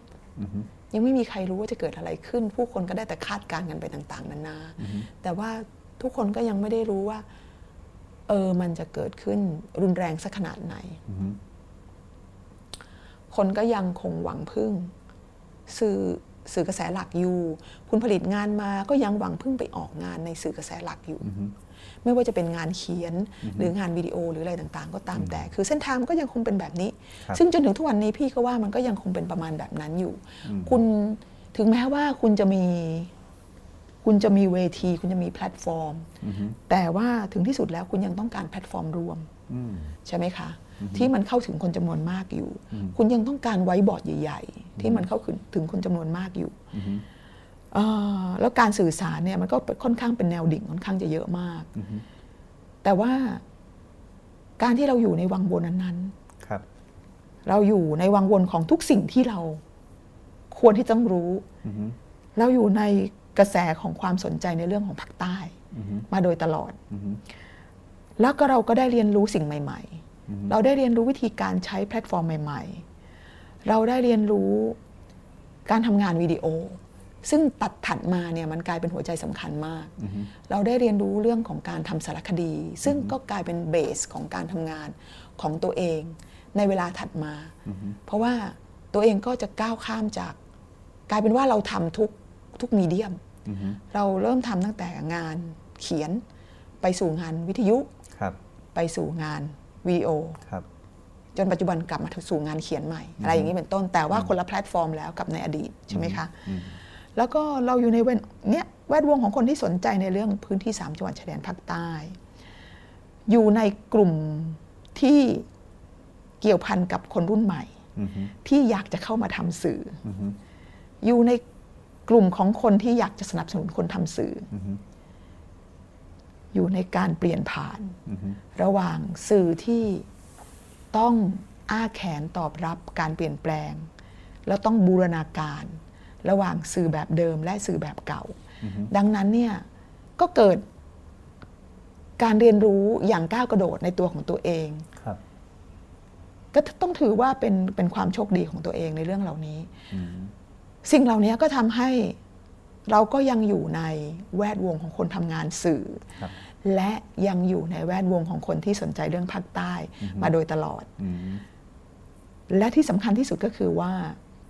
เรื่องภาคใต้เนี่ยมันไม่หนีไปจากความสนใจของเรา เพราะว่าถึงที่สุดแล้วอะปัญหาเรื่องภาคใต้ มันไม่ใช่เรื่องความสลับซับซ้อนในเรื่องของอะไรต่างๆ ที่เราคิดอย่างเดียว หัวใจสำคัญที่สุดเนี่ยที่เราเดินชนก็คือว่า ถึงที่สุดแล้ว ปัญหาที่นี่มันคือปัญหาเรื่องความไม่เป็นธรรมอืมเรื่องปัญหาสิทธิ์สำหรับเรา เรารู้สึกว่า นี่คือปัญหาใหญ่ ปัญหาความไม่เป็นประชาธิปไตยอืมเป็นปัญหาใหญ่ของสังคมไทย ปัญหาที่นี่อาจจะฟังดูแบบห่างไกลมาก แต่ความจริงแล้วมันเป็นตัวอย่างที่สำคัญมากของปัญหาในสังคมไทยครับเหมือนในอดีตที่ครั้งหนึ่งเนี่ย พี่รู้สึกว่า ตอนที่เราเป็นนักข่าวในยุคแรก ๆ เรารู้สึกว่า คนรับสารของเราเนี่ยไม่สามารถเชื่อมโยงได้ระหว่างประเด็นเรื่องการเมืองและเศรษฐกิจอืมคุณไม่สามารถบอกได้ว่าการเมืองเป็นแบบนี้เออเศรษฐกิจเป็นแบบนี้ เพราะการเมืองเป็นเช่นนี้อือฮึจนกระทั่งมาถึงวันหนึ่งอืมพวกเขาสามารถเชื่อมโยงได้อืมสถานการณ์มันช่วยอือฮึแล้วพี่คิดว่าวันเนี้ยอือฮึคนจำนวนมากสามารถเชื่อมโยงได้ว่า ปัญหาสามจังหวัดชายแดนภาคใต้ ไม่ได้เป็นปัญหาที่โดดเดี่ยว ไม่ได้เป็นปัญหาที่พิเศษแปลกแปลกประหลาดอือฮึมันเป็นส่วนหนึ่งของปัญหาของสังคมไทยครับปัญหาของการไม่เป็นประชาธิปไตยอืมปัญหาของการบริหารปกครองไม่เป็นอือฮึปัญหาความไม่เป็นธรรมอืมปัญหาสิทธิครับอืมแต่ก็อีกนั่นแหละครับพี่ว่าตะกี้ที่เหมือนกับว่าช่วงที่ทำ BBC แล้วลงมา ล้วงเข้าไปแล้วก็เจอคำถามเต็มไปหมด กระทั่งว่าว่ายอยู่ในทะเลแห่งคำถามเนี่ยจนมาถึงวินาทีปัจจุบันเนี่ยโอเคเราเห็นภาพ แล้วเราเห็นอ g e n d a หลักก็คือเรื่องความไม่เป็นธรรมของคนในพื้นที่ นั่นคือความท้าทายของที่ที่ตัวพื้นที่เองจะต้องต้องเผชิญใช่ไหมครับ แต่ทีนี้วินาทีปัจจุบันพอพี่มาทำปัตตานีโน้ตนะครับ อะไรคือความท้าทาย ก่อนหน้านี้คือทะเลที่เต็มไปด้วยคำถาม อมาทำปัตตานีโน้ตอะไรคือความท้าทายนั้นครับ คือไม่ได้พี่ก็ไม่ได้มีคำตอบสำหรับทุกคำถามของตัวเองครับ แล้วก็พยายามจะไม่ให้ตัวเอง คิดว่าตัวเองมีคำตอบอือฮึพี่คิดว่าเราควรพึงพอใจกับการเป็นนักเรียนน้อยตลอดชีวิตอืมเพราะว่าถ้าเมื่อไหร่เราคิดว่าเรามีคำตอบแล้ว เราจะรู้สึกว่าตัวเองเป็นผู้รู้อือฮึ เราไม่ควรจะเป็นผู้รู้อือฮึชีวิตของเราควรจะเป็นคนที่แสวงหาคำตอบตลอดไปอือฮึแต่ว่าแน่นอนที่สุดเราจะได้คำตอบมามากขึ้นและมากขึ้นเรื่อยๆ กับคำถามที่เราเคยตั้งเอาไว้ครับแต่ก็มีคำคำถามใหม่ๆ เพิ่มขึ้นมาเรื่อยๆ ใช่ไหมคะ อันเนี้ยคือสิ่งที่เกิดขึ้นอือฮึแล้วพี่คิดว่าอ่ามันก็เป็นสิ่งที่ดีสำหรับชีวิตเรานะครับเราทำแล้วน่ะมันต้องมีความคืบหน้าอือฮึ แต่ความคืบหน้าไม่ใช่ว่ามีคำตอบอย่างถึงที่สุด ความคืบหน้าคือมีคำถามใหม่อืมๆแล้วก็มีคำตอบเซตใหม่ ๆ เข้ามาเรื่อยๆ และเรื่อยๆ และจงอย่าพึงพอใจกับคำตอบที่ได้มานะวันนี้อือฮึมาวันนี้เนี่ยถามว่าเราเนี่ยมากไกลมากขึ้นกว่าเดิมมากไหมในแง่ของการสร้างเสริมศักยภาพของคนในพื้นที่ ในเรื่องของสื่อ พี่อยากจะแยกว่ามันมีเรื่องของการสร้างเสริมสร้างเสริมศักยภาพในเรื่องสื่อ กับการสร้างศักยภาพในเรื่องของการส่งเสียงอือฮึคือการมี voice อืมการมีเสียงอืมกับการมีสื่ออมพี่รู้สึกว่ามันเป็นสองอย่างนะอือฮึที่บางทีมันไม่เชื่อมโยงกันเลยทีเดียวอือฮึพี่มีความรู้สึกว่าในเชิงของการมีเสียงเนี่ยคนในพื้นที่มีเสียงมากขึ้นอือฮึโดยเฉพาะอย่างยิ่งคนที่เรารู้สึกว่าเป็นคนที่อ่าอืม ไม่มีโอกาสมากนักในพื้นที่นี้ ซึ่งก็คือคนมาลายูมุสลิมอือฮึณวันนี้เนี่ยสถานการณ์สำหรับพวกเขาเนี่ยมันเปลี่ยนไปเยอะมากอือฮึด้วยด้วยหลายๆเหตุผล ณวันนี้พี่คิดว่ามาลายูมุสลิม มีความสามารถในการส่งเสียงมากกว่าเดิมเยอะมากอือฮึนะ แล้วก็สัดส่วนสำคัญ ในแง่ของว่าพวกเขาจะทำอย่างไรกับตัวเองเนี่ยมันอยู่ที่ความกล้าด้วยอือฮึและก็มันอยู่ที่บรรยากาศประชาธิปไตยของประเทศอือฮึสองอย่างนี้อือฮึเป็นตัวแปรผกผันที่สำคัญมากครับนะคะเอ่อในขณะเดียวกันเนี่ยถ้าพูดถึงเรื่องนั่นคือเรื่องของการมีเสียง มีคนรุ่นใหม่จำนวนมากที่ออกมา มีความกล้าในการที่จะพูด สามารถที่จะพูดสามารถที่จะทำอะไรต่างๆได้ อย่าง น่าสนใจอย่างยิ่ง แล้วก็น่าน่าเรียนรู้สำหรับคนพื้นที่อื่นด้วยนะแต่สำหรับความเป็นสื่อ พี่คิดว่า เราระหกระเหินมากอืมสื่อยังไงในครับพื้นที่นี้ ยังไม่ค่อยเห็นวันเวลานั้นเท่าไหร่อือฮึถึงแม้ว่าจะมีคนทำสื่อขึ้นมาเยอะขึ้น แต่ว่า มันยังไม่ถึงวันนั้นนะนึกออกไหมนึกไม่ออกครับ นึกไม่ออกใช่ไหมสมัยก่อน ไม่มีสื่อ พอมาถึงวันหนึ่งมีสื่อหลาย ๆ อัน มาถึงวันนี้สื่อหลาย ๆ อันนั้น เนี่ย มองดูเหมือนมี แต่ว่ามันยอบแยบอืมถามว่ามันมีมากกว่าเดิมไหมมันมีมากกว่าเดิมอืมแต่มันไม่ได้เข้มแข็งมากอย่างที่ทุกคนอยากให้มันเป็นอื มมันยังคงต้องพึ่งพาอะไรอีกหลาย ๆ อย่างอืมมันคงยังอ่อนแออืมอืมนั่นคือสิ่งที่เกิดขึ้นอืมอะไรคือภาพที่จะเป็นตัวพิสูจน์ได้ถ้ามันเกิดขึ้นว่าว่าพี่รู้สึกโอเคแล้วสามารถดีดนิ้วได้ว่า เออ สื่อในพื้นที่ใช่เข้มแข็ง มีพลังในการสื่อสาร คุณสามารถทำงานสื่อสารได้ ด้วยตัวเองโดยที่ไม่ต้องพึ่งพาคนนอก ถ้าอย่างนั้นอะไรคือเงื่อนไข ที่ยังไม่ไปสู่วันนั้นครับ มีเงื่อนไขทั้งในส่วนของปัจเจกบุคคลที่รวมกันเข้ามาแล้วเนี่ยอือฮึเป็นในเชิงของโครงสร้างอือฮึซึ่งอาจจะมีหลายอย่าง พี่อาจจะขุดไปไม่ถึงอือฮึณวันนี้เนี่ยกลายเป็นว่าสิ่งที่พี่พยายามจะทำก็คือกลับไปนับหนึ่งใหม่อืม ส่งเสริมทำให้คนเนี่ยมีโอกาสในการทำงานเขียนอือฮึแล้วรู้สึกว่าอยากจะทำในสิ่งที่มันเป็นจุดตั้งต้นมากอือฮึเขียนเขียนเขียนเขียนและเขียนเท่านั้นอืมถึงจะทำให้คุณเขียนได้อือฮึมีเหตุผลนานับประการที่ทำให้คนไม่เขียนอือฮึบางสิ่งบางอย่างพูดไปแล้วอืมอาจจะไม่ค่อยดีเท่าไหร่อือฮึแต่ว่า ความสามารถในการเขียนเป็นจุดเริ่มต้นของ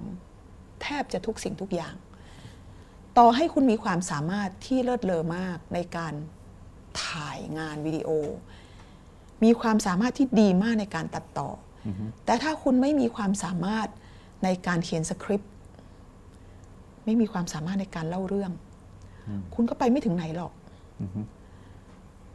คุณอาจจะมีความสามารถในการทำงานสักประมาณ 10 อย่างอือฮึ แต่ว่าถึงที่สุดแล้วคุณไม่มีความ วินัยกับตัวเองและไม่มีสมาธิมากพอในการที่จะนั่งลงทำงานอือฮึที่มันควรจะเป็นงานเบสิกพื้นฐานอือฮึคุณก้าวไปไม่ถึงจุดนั้นอืมคุณก้าวไปไม่ถึงจุดที่ว่าคุณจะสามารถทำงานเขียนอืม หรือทำงานสื่อสารอย่างไรก็ได้อือฮึเพื่อจะสื่อสารเรื่องราวของตัวเองออกไป โดยที่ไม่ต้องอาศัยคนข้างนอกอืมเข้ามาเป็นตัวกระตุ้นอือฮึและที่สำคัญที่สุดก็คือว่า การทำงานสื่อสารในพื้นที่นี้ ยังไม่มีความสามารถในการหาทุนเพื่อหล่อเลี้ยงตัวเองอืมอืมและกลุ่มที่สื่อสาร ก็ยังไปไม่ถึงขั้นที่จะก้าวข้ามไปสู่พื้นที่อื่น คุณผู้ฟังครับ เรากำลังมองภาพร่วมกันที่พี่นวลน้อยเล่าให้ฟังถึงความท้าทายใหม่ ๆ ในการทำสื่อในพื้นที่ แล้วก็ความท้าทายของคนในพื้นที่เองที่เราอยากเห็นในการส่งเสียงด้วยวิธีการต่าง ๆ นะครับ แต่ว่า คำถามก็คือว่ามันเหมือนที่พี่นวลน้อยเล่าว่า พอกลับไปเริ่มต้นนับหนึ่งใหม่เนี่ย แต่ในขณะที่โลกมันไปข้างหน้า แล้วมันไปไวมาก ค่ายใหญ่ ๆ ถูกดิสลอฟหมด พี่นวลน้อยรู้สึกว่ามันเสียเวลามากไปไหมครับ หรือว่ามันต้องใช้เวลามากไปไหมครับ กับการที่จะต้องไปเริ่มต้นกันใหม่ขนาดนั้น หรือว่ามันมีความจำเป็นอะไรที่จะต้องเริ่มนับหนึ่งกันจริง คือพี่ว่าเราอะพยายามที่จะทำอะไรหลาย ๆ อย่างในช่วงเวลาที่ผ่านมาๆอือฮึคือพี่คิดว่าความพยายามในการที่จะทำให้เกิดกลุ่มที่สื่อสารจากในพื้นที่นี้เนี่ยมีหลายฝ่ายทำนะอือฮึพี่เป็นแค่ความเศษเสี้ยวหนึ่งความของความพยายามเล็ก ๆ เท่านั้นอืมมีคนพยายามทำเยอะมาก แล้วก็ล้มลุกคลุกคลานกันเยอะมากอือฮึบางคนอาจจะรู้สึกว่าประสบความสำเร็จอือฮึแต่พี่ว่าจนถึงวันนี้เนี่ย ยังไม่ประสบความสำเร็จเท่าไหร่อืมยังไม่ประสบความสำเร็จเท่าไหร่อือฮึก็ประเด็นก็คือว่าอืมอย่างที่พี่ว่าก็คือหลายสิ่งหลายอย่างเริ่มต้นที่งานเขียนอือฮึทำไมถึงพูดเช่นนั้น เพราะว่าการเขียนงานเนี่ยมันเป็นความสามารถเบื้องต้นเลยในการสื่อสารอือฮึนะ เพราะว่าการเขียนเนี่ย คือการที่คุณสามารถที่จะวิเคราะห์ คุณสามารถที่จะคิดแล้วก็ถกเถียงกับตัวเองอือฮึแล้วก็นำสิ่งที่ตัวเองคิดแล้วก็ถกเถียงกับตัวเองนั้นเนี่ยออกไปนำเสนอกับคนอื่นได้อือฮึอย่างเป็นระบบรูปธรรมอือฮึสิ่งเนี้ยมันเป็นสิ่ง บันไดขั้นแรกของการไปทำหลาย ๆ อย่างอือฮึงานเขียนมันอาจจะจบในตัวของมันเองก็ได้อืมคุณอาจจะเขียนเขียนเขียนเขียนไปจนได้งานเขียนชิ้นที่สวยมาก แล้วคุณก็สื่อสารผ่านงานเขียนครับหรือในขณะเดียวกัน คุณอาจจะทำงานเขียน แล้วงานเขียนนั้นเนี่ยเป็นจุดเริ่มต้นของการที่จะเล่าเรื่องในรูปแบบอย่างอื่นอือฮึแต่สำหรับพี่เนี่ยความสามารถในการเขียนเนี่ยมันเป็นทั้งสองอย่างอืม คุณจะไปทำงานอย่างอื่น คุณก็ต้องเริ่มจากงานเขียนครับแล้วเราพยายามก้าวข้ามไปทำอย่างอื่นเนี่ยในที่สุดแล้วเนี่ยมันก็ไปไม่ถึงไหนสักทีหนึ่งอือฮึคือก็ต้องย่ำอยู่กับที่ครับพี่คิดว่าการเขียนงานเป็นขั้นตอนที่ก้าวผ่านไม่ได้อือฮึถึงแม้ว่าวันนี้เนี่ยคนจะไม่อ่านงานยาวอือฮึคนจะอ่านแค่สั้นอือฮึๆถึงแม้ว่าวันนี้คนจะดูวิดีโอคลิปมากอือฮึ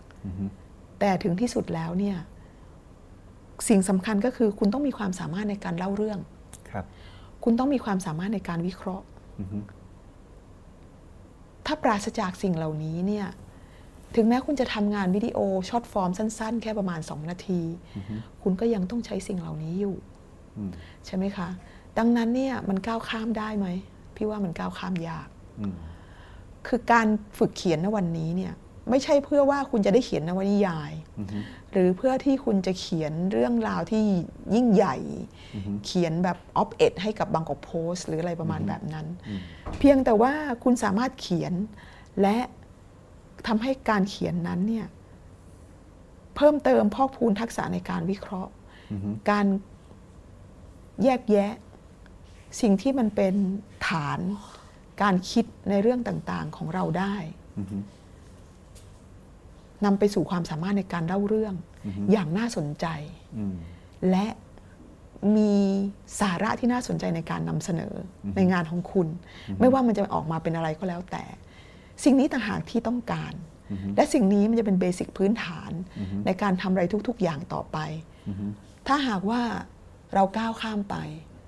เราก็จะยังคงไปสื่อสารกันแบบผิวเผินอือฮึ แต่ถ้าเราไม่พยายามก้าวข้าม เราพยายามทำให้มันทะลุ ต่อให้มันเป็นเล็กๆ คนกลุ่มคนแค่เล็ก ๆ น้อยๆ แต่กลุ่มคนกลุ่มนี้เนี่ยสามารถสร้างบรรยากาศสามารถ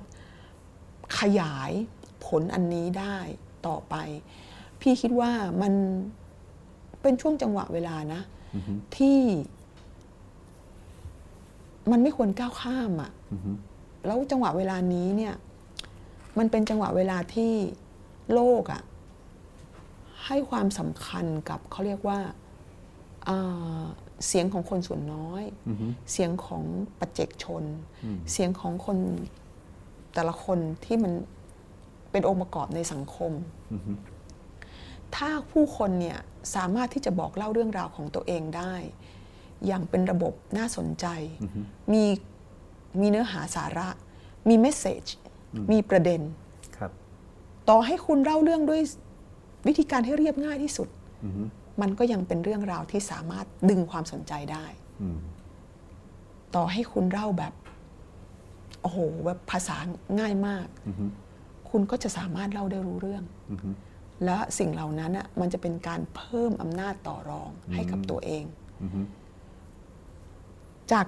จุดเล็ก ๆนำไปสู่จุดใหญ่อือฮึๆ แล้วมันเป็นสิ่งที่มันสอดคล้องกับสถานการณ์ของโลกอือฮึที่คุณมีอินเทอร์เน็ตอืมที่มันเป็นส่วนที่แบบเสียงของคนตัวเล็กตัวน้อยอืมมันได้รับการนำเสนออืมผ่านระบบผ่านวิธีคิดแบบนี้อือฮึณวันนี้เนี่ยเราไม่จำเป็นต้องทำสื่อใหญ่อืมสื่อใหญ่ก็ต้องลงมาทำสื่อเล็กครับถึงแม้ว่าคุณจะยิ่งใหญ่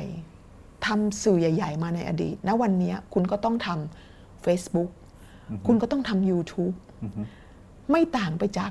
คนตัวเล็กตัวน้อยที่สามารถทำเพจใน Facebook ได้อืมเช่นเดียวกับเพจอย่างปัตตานีโน้ตครับซึ่งเราก็ทำกันแค่ไม่กี่คนครับวันหนึ่งเราก็ทำแค่เล็กๆ น้อยครับๆแล้วคุณก็ไปทำ YouTube สื่อหลักๆ ก็ไปทำ YouTube ไม่ต่างไปจากคนตัวเล็กตัวน้อยที่เข้าถึง YouTube ได้เช่นเดียวกัน ใช่ไหมคะ ดังนั้นเนี่ย เทคโนโลยีมันให้แล้วในวันนี้อืมมันไม่ใช่วันที่พี่เนี่ย แบกไมโครโฟนตัวเท่าหัวอืมแล้วต้องมีคนจ้างพี่อืมเป็นพนักงานเป็นสื่อแบบ full time อืมณวันนี้คุณเป็น part time คุณก็เป็นสื่อได้ เพียงแต่คุณต้องเรียนรู้เทคนิคคุณต้องรู้ศีลธรรมจัญญาบางอย่างของการเป็นสื่ออืมแล้วคุณต้องมีประเด็นของตัวเอง คุณมีความสามารถในการบอกเล่าอืม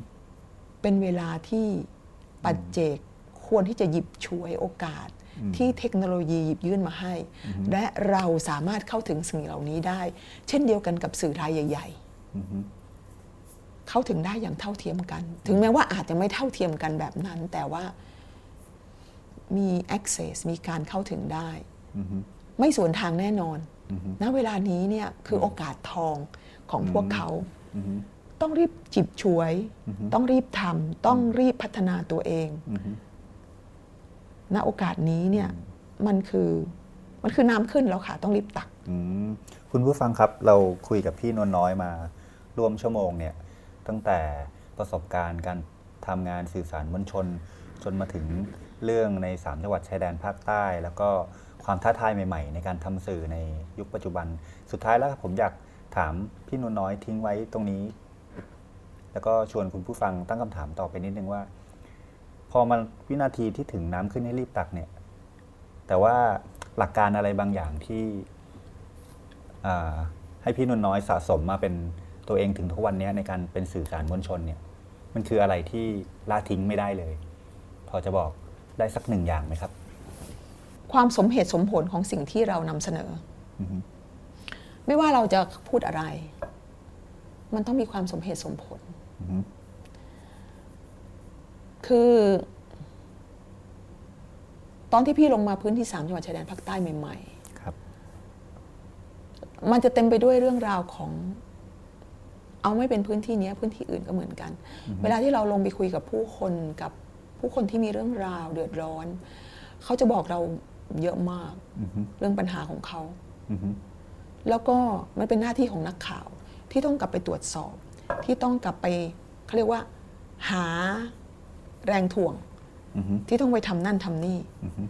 ทุกวันนี้เนี่ยสิ่งเหล่านี้เนี่ยมันคือสิ่งที่มันเป็นเกมที่หลายคนเนี่ยหยิบขึ้นมาเล่นนะอือฮึเช่น ถ้าสื่อหนึ่งอะนำเสนอบางเรื่องบางราวเนี่ย มันจะมีหน่วยงานบางหน่วยงานที่บอกว่า ของคุณอะมันไม่ถูกต้องนะ เพราะคุณไม่เคยมาถามเราเลยอืมในฐานะคนที่ถูกกล่าวหาในเรื่องเนี้ยว่าเรื่องมันเป็นอย่างไรอืม ซึ่งอันนั้นเนี่ยเดิมทีมันเป็นหน้าที่ของนักข่าวใช่ไหมคะอือฮึแต่มาในวันนี้เนี่ยเมื่อคุณไม่ต้องผ่านนักข่าวแล้วอือฮึนักข่าวเนี่ยที่เคยเป็นมิดเดิลแมนคนกลาง มันค่อยๆเลือนหายไปอือฮึใช่ไหมคะเพราะว่าทุกคนเป็นสื่ออือฮึทุกคนสามารถนำเสนอเรื่องราวของตัวเองได้คำถามก็คือว่า ถ้าคุณเป็นเพจเล็ก ๆ คุณไม่ได้มีบัตรผู้สื่อข่าวอืม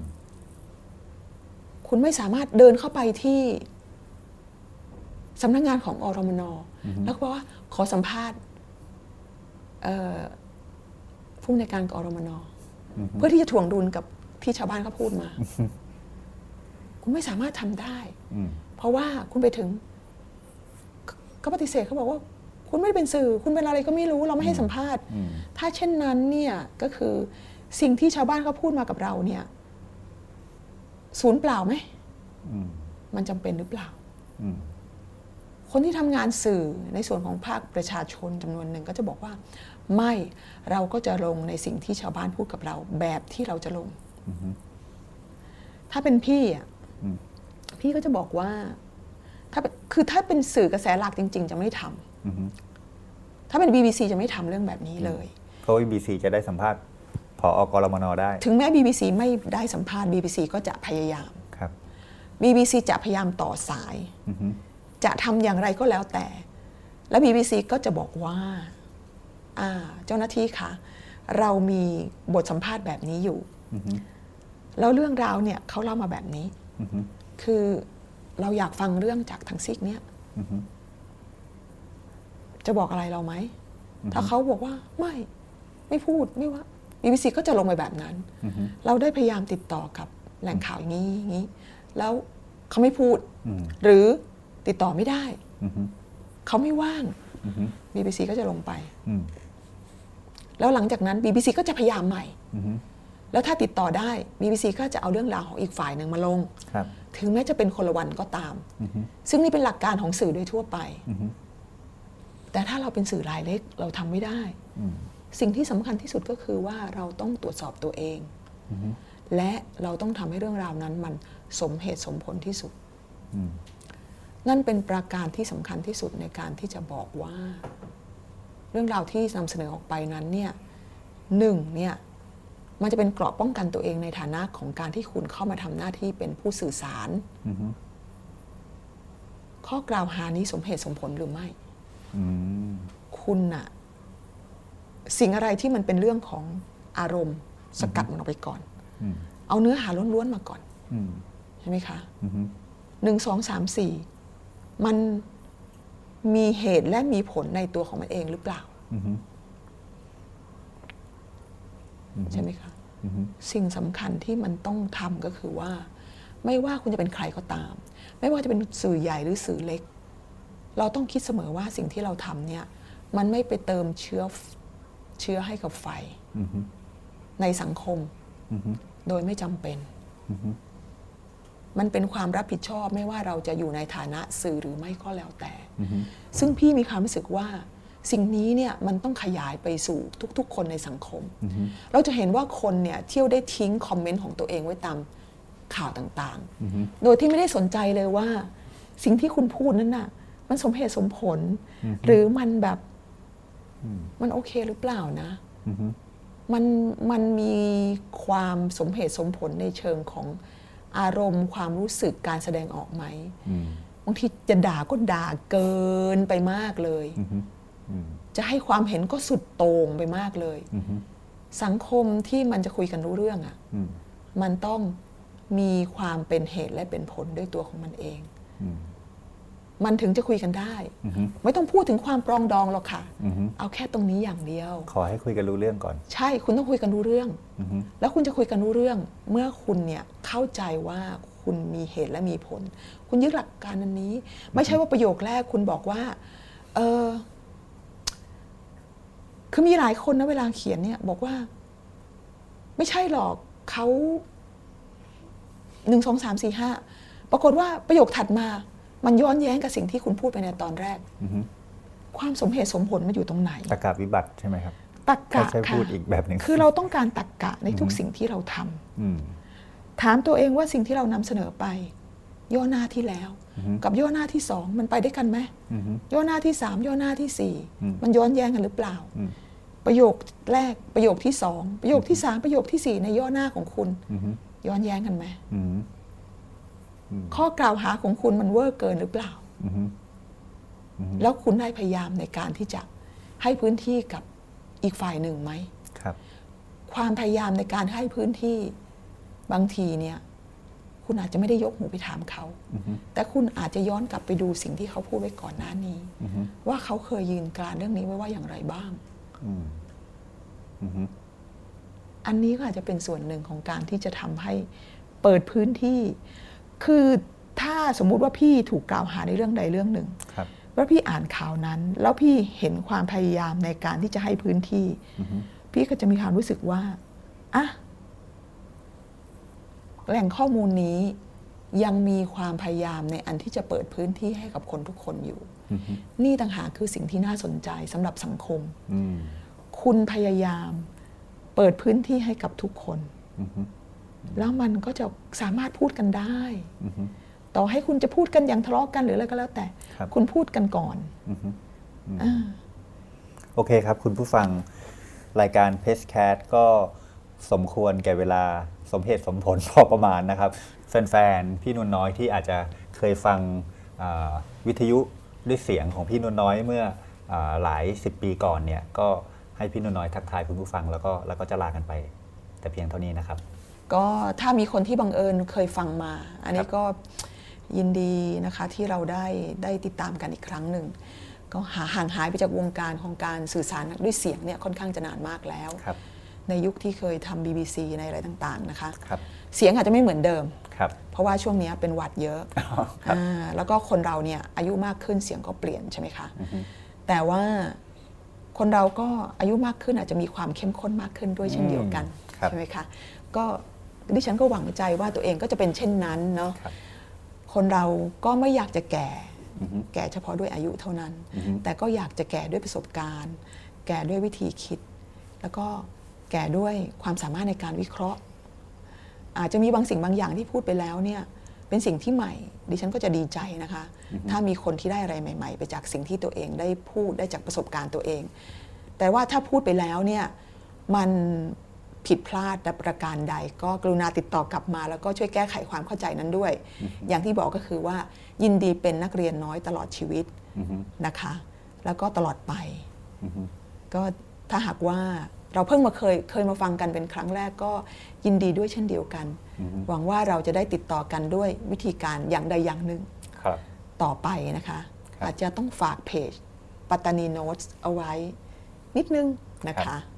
ก็ก็ขอทักทายแล้วก็สวัสดีมาณที่นี้ค่ะครับขอบคุณคุณผู้ฟังที่ติดตามรายการเรานะครับ และนี่นวลน้อยธรรมเสถียรแห่งปัตตานีโนสนะครับ สวัสดีครับ สวัสดีค่ะ